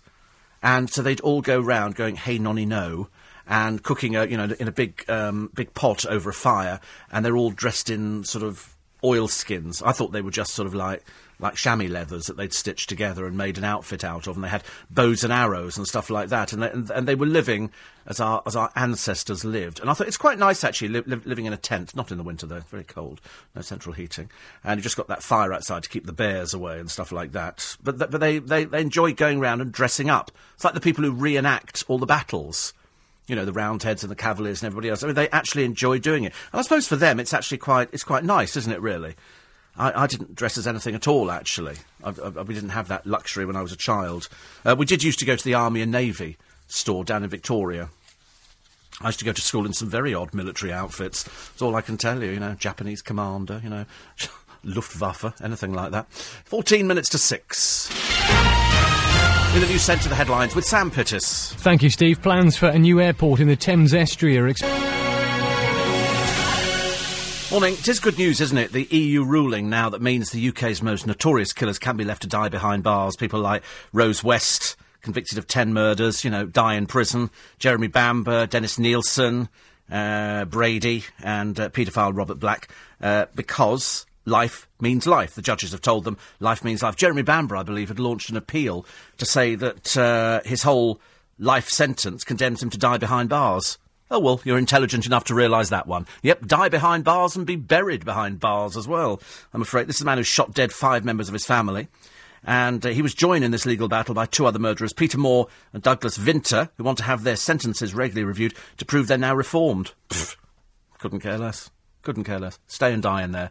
I think every in, the, every in the country wants you to die in there. We don't want you to sort of come out. I'm not interested whether you're reformed or not. You pay for your crimes. You murder people, you pay for it with your life. Even though, to be honest with you, I wish we'd bring back hanging for certain cases because I don't want to waste money on um, on uh, that disgusting Rose West or any of the other people. I'm afraid I really don't. Uh, Re Facebook says Paul. I'm part of a group which is devoted to some bloke from Twickenham. There's 1,150 of us. Obviously, we've never met all together, but several of us have met face to face. He says, I have to say, I and many others have made lifelong friends from this group, as you might say. How cool is that? He says, it certainly doesn't make me sad, as we're all, you know, daft, as it seems to some, a virtual family, and are there for each other in good times and bad. Maybe it's not for some, but I don't think it's done me any, any harm, and you'd be amazed how many of these folk know all about a lady called Noreen, who never gets mentioned on the programme. It's unbelievable, isn't it? Never gets mentioned at all on the uh, on the programme. Um, Uh, never had to smack my daughter, says Sue. She knew right from wrong from an early age. Just a stern no. It's like dogs, isn't it? What did, did hear yesterday from Pat, who said that, you know, if, if a dog doesn't come back to you, when it does come back to you, you give it a, a sweet or a treat. You, you never hit it or anything like that. That's not nice. Uh, my brothers and myself, says Julian Dagenham, lived in fear of the copper stick. My mother even made us run and get it for it. It's a thick wooden stick used to take the washing out of the tub. By the way, before the new designs, we used a mangle to get the water. I remember that. We used to have a twin tub. We used to have the clothes that went in one side, and then there was a, a thing that you pulled round, and then you pushed the clothes through there, and it took the water out, and then you put it into the spinner. And it always, you have to sit on the thing, sometimes. Uh, get well wishes, Steve, to my mum, Jean Burton. She's been very poorly and come out of hospital. Uh, she couldn't wait to get home as she was missing listening to your show every morning. There you go. Thank you, Deborah. Christine says, My parents never smacked me, and I've always been very well behaved. um, another one here, which says, um, uh, You've been extra funny this morning. Keep eating the fruitcake. Thank you. Parents are to protect from pain. Why inflict it? Twenty years life experience and you can't find the words. Well, you just when you're dealing with you have to you have to teach children right from wrong. I don't think there's anything matter with teaching children. They, they do it in school as well. And uh, Malcolm says the kid in Corrie got smacked because she deliberately poured a tin of creosote in the garden pond to kill all the fish. I know it's not real. Yes, I mean, I, I mean she's a ghastly child ghastly child. But then most of the children in Coronation Street are ghastly, I'm afraid. You've only got to look at poor, poor Gail's wayward son. Horrible, horrible person. Not just in uh, in the soap either. I'm 76, Steve, and I can remember my mum smacking me across the legs, which is uh, preferably better than across the head, like some children are. I had utmost respect. Uh, Stephen Harlington says a clip round the ear, let you know you've done something wrong. Never killed or maimed anybody. My mum still threatens to give me a clip round the ear, and I'm 56. Good, isn't it? Uh, but I think parents should say that. I think parents, you know, should actually, you know, say, listen, no. What is it about the word no? In fact, I remember seeing a T-shirt. What is it about the word no you don't understand? I feel like I could show it to all these ghastly chuggers. Hello, hello. You got two minutes? You want a smack in the face? Can't bear them. Cannot bear them. Just drives me mad. Steve, smokers are weak, arrogant, ignorant, and pathetically sad impressionables. Quite possibly, but that is probably the same as drinkers, isn't it? Probably the same as drinkers or, you know, people who are addicted to chocolate. I've heard people say, I'm addicted to chocolate. And I think, oh, that's, that's quite, I've never been addicted to chocolate. I mean, it's, it's, I, I, like cheesy Wotsits. They're, they're actually quite nice. But I'm not addicted to them. You know, I wouldn't actually go out there and go, I've just got to have them every day. Uh, there's, there, there's no food, but I know people who, who couldn't go a day without buying a piece of chocolate. They like chocolate because it, it gives them that boost. I think chocolate's got something in it, uh, fat, I should imagine, uh, which, which makes you feel, feel good about things. And so people, and we used to have Bournville chocolate, which was X-rated. That was for adults only because it was dark chocolate. And I used to think dark chocolate had some had some mystical ingredient in it that made you like a little stud bunny or something. And so we used to get Bournville chocolate. It was a bit of a treat. Nowadays, you go into the into these sweet shops, so there's just acres and acres of chocolate. But I did see in Marks and Spencer, not Marks and Spencer's, uh, Waitrose the other day, John Lewis, they had aquarium fish that uh, but made in chocolate. And they look really good. I mean, they've, they've sort of got different colours on them, and they said a chocolate fish, and I nearly bought them. You know, to give give to the, the godchildren. I thought, you know, that, that'll that'll be quite exciting because I've never seen these things before. But of course, the one thing that you've got in all the shops, well, what is the next big occurrence? of which we do so badly in this country? What is the one thing that will leave people going, oh, not that again? Valentine's Day. All the shops are full of it now. Clinton's got all the cards out to the one I love from your other boyfriend. You know, that kind of stuff. Everybody's doing Valentine's Day. Heart shaped sweets, heart shaped boxes. There will be delivered here in this building, guaranteed on Valentine's Day, about three enormous bouquets and girls go, for me? Oh, mm, surely not for me. They send them to themselves. Okay, what they do is they just, uh, they go to local florists, they arrange, and there'll be a girl sitting on the train on the way home, and she'll have the biggest bunch of flowers, and she'll be, she'll look as though she's really loved up, and everybody other per, every other person in the carriage will be looking at her thinking, I wish you'd fall under the wheels of this thing, because you're getting on my nerves. There's always somebody, isn't there, at work, that they will get all the cards and everything. There's always been a bit of a competition in radio to get, to get the most Valentine's cards. I, to be honest with you, I don't make a big thing about it. I really don't. I appreciate the fact that I'm loved and adored by many, and we'll probably get no cards at all. I only got three last year. I was very disappointed, and those were ones I'd sent. You know, it's a bit, bit desperate. You have to send yourself some Valentine's cards to try and drum up some interest. But, but it could be nothing worse, though, could there? It's like, you know, my birthday is coming up quite shortly. I don't want to mention it because James O'Brien never mentioned his birthday at all. Never mentioned it on air, so I won't mention the fact that it's my birthday coming up and I'm going to be 43. And, and I'm, or is it 44? It's one of the, anyway, something, whatever it is. And it's St. Patrick's Day, which is good. Steve, kids know the difference between right and wrong at the age of five.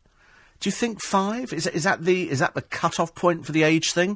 Do you think, do you think people really know the difference between right and wrong? I think you, I mean, to be honest with you, I can't remember. I thought it was about 12 or 13. To be honest with you, I can't remember back. I remember certain things back from my childhood. I remember playing in the garden. I remember playing badminton in the garden. We didn't have a big garden. I just remember playing badminton in the garden, and and that was about it. And I, um, but we were very good at playing. You know, we, we, we were actually very good at playing when we were children, and and sadly, children nowadays aren't used to playing in their bedrooms because they think it's a very young person's thing to do. But I think I was still playing in my bedroom up to the age of 14, 15. I was very, very good. Steve, says Nicky, I remember getting smacked as a child for wearing a T-shirt with the word punk written on the front of it. Blimey, I wouldn't have been allowed to buy anything like that, let alone wear it. It's amazing what, what uh, sort of parents' disciplines. You would see things at school, you know, s- some, somebody would bring something and think, I've got to have that, but we never had any money. I don't know how on earth I managed to actually go to school and come home with no money. And yet, you know, nowadays you actually go out and you think, have I got enough money to buy something? Is my travel card up to date? All these different things that you've got to do. And yet when you were a kid, I don't remember having any money in my trousers whatsoever. Absolutely nothing, because you didn't need any money at school. There was nothing to buy. You had the, s- oh, a lie, we had the school tuck shop. And that was actually quite good. You could buy sort of a, you know, a snowball or a fizzy drink or something like that. So I suppose I must have had a little bit of money for that. But the rest of the time, we, we, we seemed to survive on air. How we did it. Even when we went on holiday, I found um, an old passport ages and ages ago, and on the back of it, you had to write down if you were converting currency, and I converted a pound into pesetas, and that was my holiday spending money. A pound, I ask you. I thought I'd done quite well, actually. And then a few years later, I took ten pounds on holiday. Ten pounds? Good grief. I mean, obviously you spend more than that, sort of doing your blooming travel card every day, don't you? Um, there's more, more pictures of this million pound lotto winner who's going to buy a Lamborghini. No, he won't. He's a very silly looking boy. He's wearing a flat cap. He, he looks a bit naff. And um, they, they couldn't find the ticket, but he, he did find it in his battered old Audi. So now he wants to buy the Lamborghini. And I've said already, he only won a million. He, he's he's going to be as daft as Mikey Carroll, who was just nasty as well. And uh, he'll end up probably buying this thing, but never being able to drive it because he won't get the insurance, which is not good news. Talking of not good news, uh, 300 Gurkhas are going to be uh, going to be axed. Something like 4,000 troops, 400 Gurkhas. I do beg your pardon, and they bear the brunt of the cuts. MOD chiefs are battling, you know, this 38 billion pound hole which they've actually got, and so 2,900 army personnel will go, a thousand in the RAF, and 300 in the navy, and 400 of the Gurkhas. It's not good news, is it? Not good news at all. Hopefully, we'll have some better news for you in the next part of the early breakfast show on LBC 97.3. But news at 6 with Sam Pittis is up in less than 30 seconds. Line and digital radio. London's Morning, five minutes past six. It's very nice to have your company. It's uh, Wednesday, Jan the 18th. Gets ever nearer payday because it's dragged a bit since Christmas, isn't it? This one. You're sort of now, rapidly running out of money very quickly. Uh, Dom the Milky says, uh, You just said you're 44 on March 17th. Funny that. I always thought you were slightly older than me. But anyway, I'm 44 today, he says. So you can be the first to wish me a very happy birthday. I think you should actually have it on the float or something. You know, it's my birthday today. You know, hoot or something like that. You know, beep, something like that. Uh, Steve, a smack for pouring creosote into the fish. I'd have beaten the living daylights out of her, locked her in a room, and explained I was from the RSPCA and they were coming for her because she'd killed somebody's pets. Yes, absolutely. I mean, you can imagine, you know, killing fish by pouring creosote in. Actually, strangely enough, creosote is the one thing that most gardeners keep in their garden sheds. I used to love the smell of creosote. Absolutely love it. But you don't pour it into a thing. She's a nasty little child anyway. Get rid of her. She can't act for toffee either. Get rid of her. 1995, Steve, I got a huge box of Thorntons and two dozen roses for Valentine's Day. I thanked my husband. Sadly, he hadn't sent them. Seventeen years later, it's still a mystery. That's always the worst thing, isn't it? There's nothing worse than getting a Valentine's card and inside it's got either a question mark or a kiss. You know, I think people should actually put a photo of themselves in and a phone number. And that way, if you're interested, you can sort of follow it, follow it up. Because there's no point, is there, in having an anonymous card. I don't quite understand the logic behind, because the, the shops are full of Valentine's Day stuff, and I don't know who buys it. You know, it's very nice, but the, the price of flowers goes up for Valentine's Day. A card is just, okay, that's a card. I suppose if you're married, you should do something. But there again, you don't have to wait every year for it. You should do it anyway. You just have to, to give away presents and, uh, and you take somebody out for dinner or you make somebody breakfast. You just do something for Valentine's Day. I mean, I, I don't think you have to do it on Feb the 14th. And I don't think you have to buy special chocolates. And you certainly don't want to go to a restaurant and sit there. Because I've been past restaurants on Valentine's Day with a lot of miserable looking people sitting inside, staring at each other over a table. Nobody talks to anybody. It's like being in a bed and breakfast. So you go there and they go, uh, you like a, like a sexy meal tonight? And uh, so you go out there and they'll have done some special meal in the restaurant. But nobody says anything, do they? Because if you want to be sexy, you're going to stay in. You're going to put your baby doll nightie on, if you're a bloke. And if you're a woman, your boiler suit and you're going to stay in because that, that's the most romantic place. You're going to cook a meal. I'm going to cook a meal for you. I did that years and years ago. I did, in fact, cook a meal for, for somebody, thinking it, it was going to be this was going to be the big romance, and it turned out not to be. Turned out not to be. So, but but you will do it this year. All all the restaurants. There's going to be all sorts of special Valentine's Day meals which are going to put you in the mood for things, you know. And to be honest with you, all all you worry about is how much it's costing. And they go, we have it. It's always more expensive for a Valentine's Day meal, but you can go past the restaurants and people are sitting at tables, and nobody's saying anything. Nobody says anything. It's all very depressing. You know, you'd think people would be sort of, you know, tongues down throats and, you know, snogging the face off somebody, just doing anything because it's Valentine's Day. But and it's supposed to be a romantic day, but it's not really. They say, oh, you know, eat oysters. That makes you amorous. It doesn't. Makes you feel nauseous. It's really bad. You know, if, I mean, if, if you want to feel amorous, stay in, have a bottle of vodka. You know, you can feel amorous after that. At least you haven't got to stagger home from the restaurant. And they always go at the end of the meal, don't they? I can guarantee restaurants all around the country will be going, oh, don't tell them that. They'll be going, and for the lady, a rose. And you think, some blooming waiter's just given my wife a rose. Go away, you horrible little so-and-so. it's all going to kick off in Coronation Street, apart from the smacking which has which has kicked off a debate. But apparently, uh, Corrie Starr, who pla- uh, Kate Ford, who plays Tracy Barlow, is going to get married, as you know uh, next week to Simon Gregson, Steve McDonald, but luckily Becky Granger uh, is is going to move in and gate crashes the ceremony. Armed with the evidence to prove that Tracy lied about the death of her unborn twins, and Kate reckons about time that Tracy's evil antics caught up with her. Oh, she's horrible, isn't she? She plays horrible very well. Used to be somebody in, in Brookside years ago. She was she was blonde and she was mad as a broom. She really was. But I, but but sort of uh, I think Kate Ford Tracy Barlow, she's really evil. She's got one of those sort of faces. It's like, I know what I'm going to get, and I'm going to get it come hell or high water. But she's going to get a comeuppance because Becky's going to be there. Whee! Can't wait for that one. That'll be quite exciting. Not that I'm watching the thing, so I generally catch them on the uh, on the rebound. Facebook, does it make you sad? talked about smacking this morning, and 90% of you, 90, a good 99% of you, are saying that, that you think it's, it's okay to smack. You know, you think it's it's not you know not a thrashing, not beating the living daylights out of somebody. What you're doing is is just sort of you know making sure that they know the difference between right and wrong, and they won't do it again.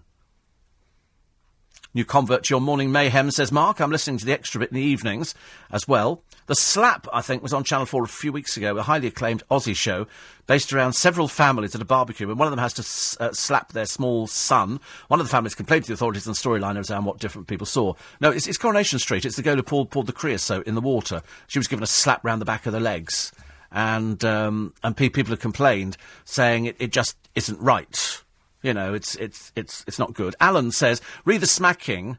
If there's a pub fight, do you think they're receiving a punch in the face? No. Certain angle, it looks like a punch. I haven't seen the smacking on the programme, but I'm sure the smacking of the, the sound of the smack was dubbed. I'm sure all the drinking at the, uh, at the thing is, is not real booze, probably apple juice or iced tea. Oh, absolutely. They, they wouldn't get, they, they wouldn't waste their money on real booze. It's like they do have to cook food, but I'm led to believe it's stone cold by the time they get round to filming. So they have to pretend it's yum, yum, yum, yum, which of course it isn't yum, yum, yum at all. It's come from a catering wagon just outside. But no, they, they, they never give people real booze. And they don't really smack.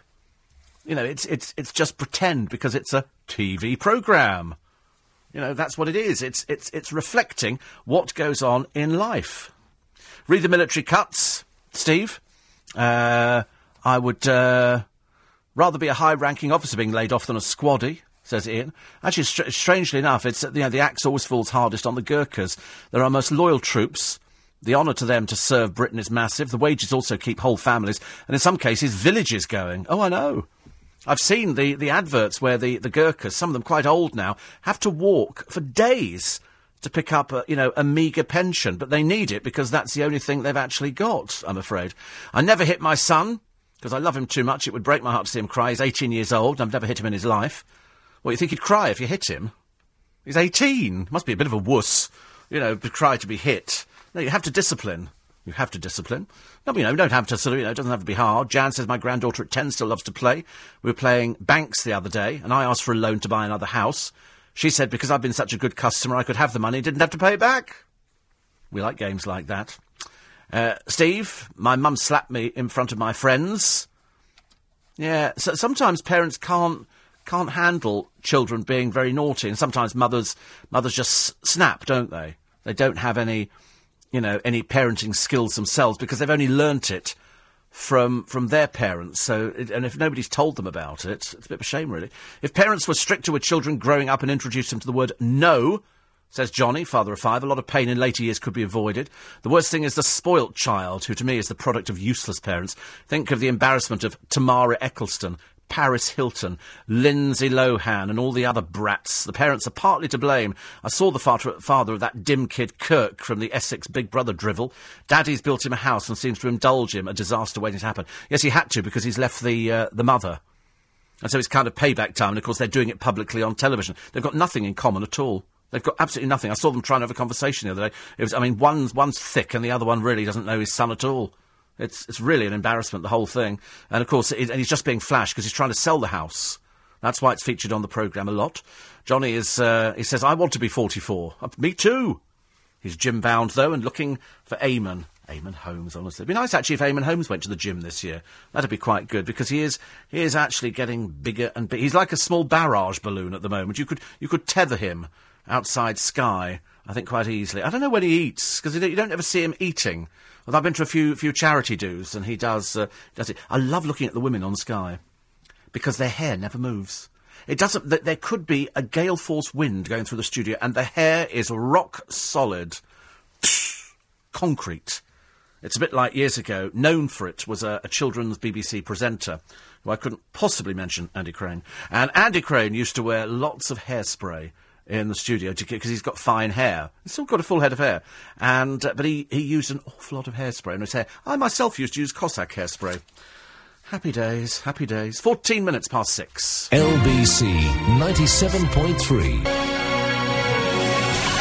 19 minutes past six. Don't forget the uh, breakfast show, Nick Ferrari and the team with you at 7 o'clock this morning, just after Susan Bookbinder has brought you uh, all the latest updates, including what was going on at the, uh, at the White House overnight, because there was uh, all sorts of shenanigans going on there.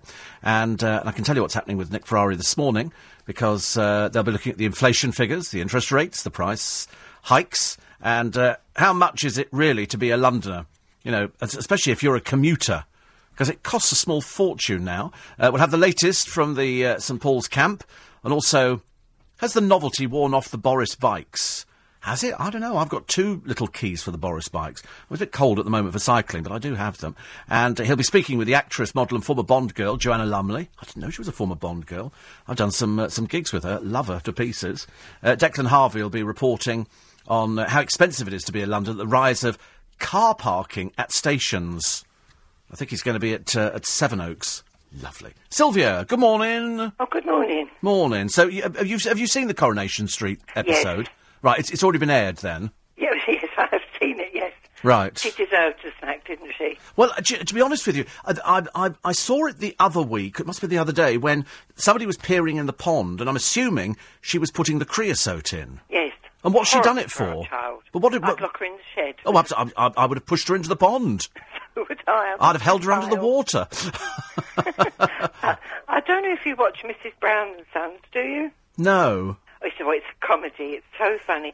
But she smacks her boys round the head with a tea towel. Oh well, that seems all right. You see, I mean, we used to do it. uh, Kids at school with a towel. Yes. Kids coming out the shower used to do it all. Yes, all the time. Do me no harm. Well, I th- I think actually it makes people better people. It makes you appreciate things. It does. I don't understand why people get their knickers in a twist. We've had, you know, people And have argued over the years. young, if you played up in the street, the policeman used to smack you and take you home, and then your dad used to smack you again. Oh, really? Oh, blimey. You know, she was playing through from school. Why didn't know police were allowed to hit you as well. Oh, yeah, they did when I was young. Oh, good lord. You must be a little bit older than me. I'm, I'm 43. 64. Oh, you're... Oh, right, a little bit older. Only a fraction. you, and if you was naughty in the street, the policeman would give you a smack, take you home, and then your father would give you another smack. So the policeman bringing you home. Wow. Oh, oh, the humiliation, I should imagine, of being brought home actually by a policeman. And the Well, policeman yes, would take his used to bring helmet off. home. You- Oh. They used to ride about on bikes in them days, didn't they? Yes, yes. But you must watch Mrs. Brown and Sons. It's on BBC One at 9.30 on Mondays.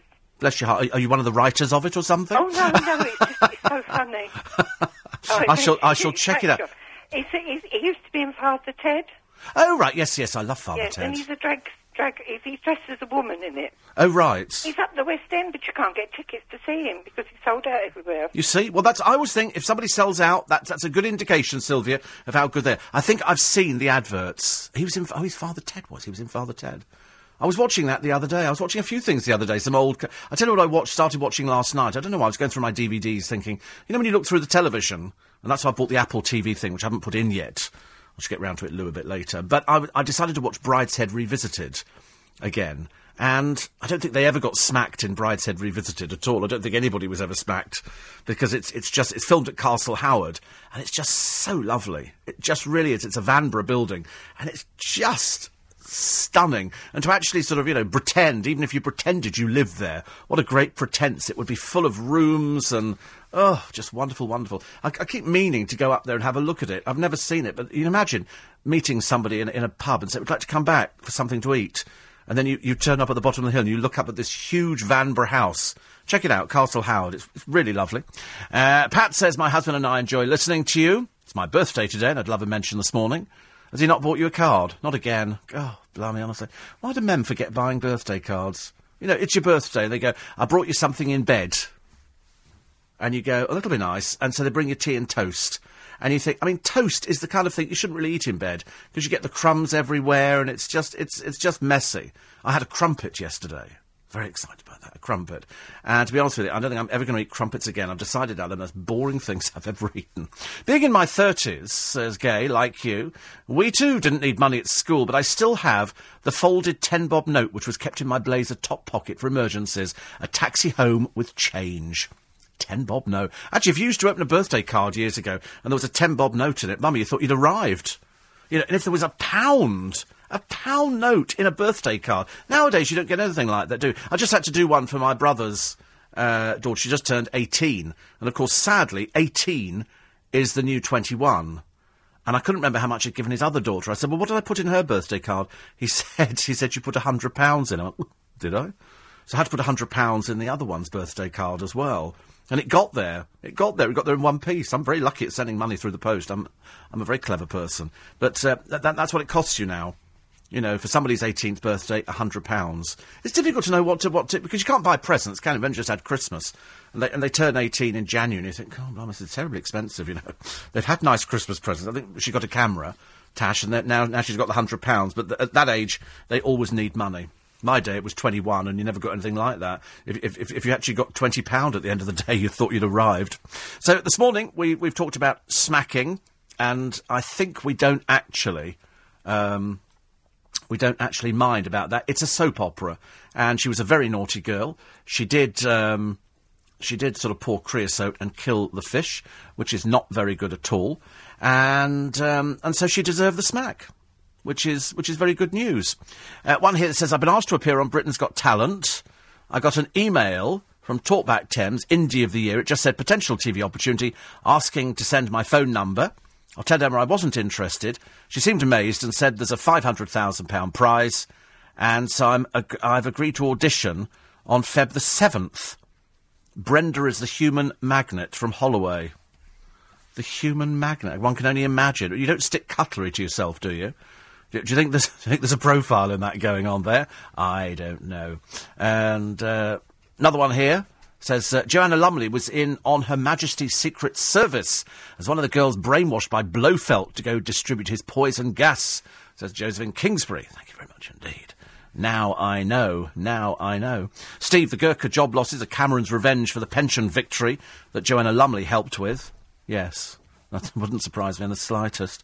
And uh, another one here Uh, I've just woken up in the Mayday Croydon, now waiting for an op on an appendix. Uh, could you call Wikipedia? They have your date of birth wrong. Says you were born in 53. Oh, you don't need to call Wikipedia. You can change it on a daily. You can put down 1800 if you want. Makes no difference. Nobody takes a blind bit of notice of anything that's on Wikipedia, I'm afraid. It's always wrong. Always, always wrong. Uh, listen, just about it for this morning. Um, I have to remind you as well, don't forget the, um, the free podcast, which will be available probably in about 45 minutes time it'll be it'll be out there. Holly works very hard little fingers to the bones. Get the thing up there. So we'd, we'd, we'd record the programme in about five minutes time and uh, then it'll be up there for you later on which costs you not one penny piece. Details on lbc.co.uk lbc.co.uk want to find the steve allen page then just do forward slash steve and that will take you through as well with uh, with all the things that you need to know on there. And thank you for downloading it. Thank you for putting us in the iTunes chart. Very grateful. Just time to run through the uh, front pages of the papers. Laugh of the morning, of course, is the little desperado uh, couple. That's Rhodri Giggs and the naff wife. Because uh, they've been pictured together. Apparently, they're getting back together again. He looks like the biggest plank under the sun, and she just looks like just looks like a cheater, I'm afraid, and that's it. But apparently they're getting back together again. I think, to be honest with you, I think we would all agree on that, that they really deserve each other. They absolutely do. Uh, we talked about uh, the EU, who can't kick out Al Qatada. This is the jailed hate preacher. He can't be uh, jailed because of his human rights. He hates this country, hates us, but he apparently wants to stay here because he's on the benefits. Uh, the Daily Mail uh, get back on the ship. That's an order. The Coast Guard's furious call to the captain coward as the cruise passengers drowned. They found more people, I'm afraid. Some more bodies have been found. Uh, the Daily Express this morning, the dramatic first pictures of the terrified passengers fleeing the stricken wreck. Uh, the Daily Mirror, Captain Coward, and the girl who dressed as a lad to trick two young female pals into sordid sex games. Plus, the Coronation Street smack outrage. Not so much of a smack outrage as uh, absolutely justice being done for this vile child poisoning fish. I know it's only a soap opera, but we like to get outraged by things. I'm back with you tomorrow morning from 4 till 6.30. Have yourself a nice day, wrap up warm. Don't forget, probably snow up north by the end of this week. And don't forget to check out all the free podcasts. Coming up next, the morning news with Susan Bookbinder. Hey there, business travel.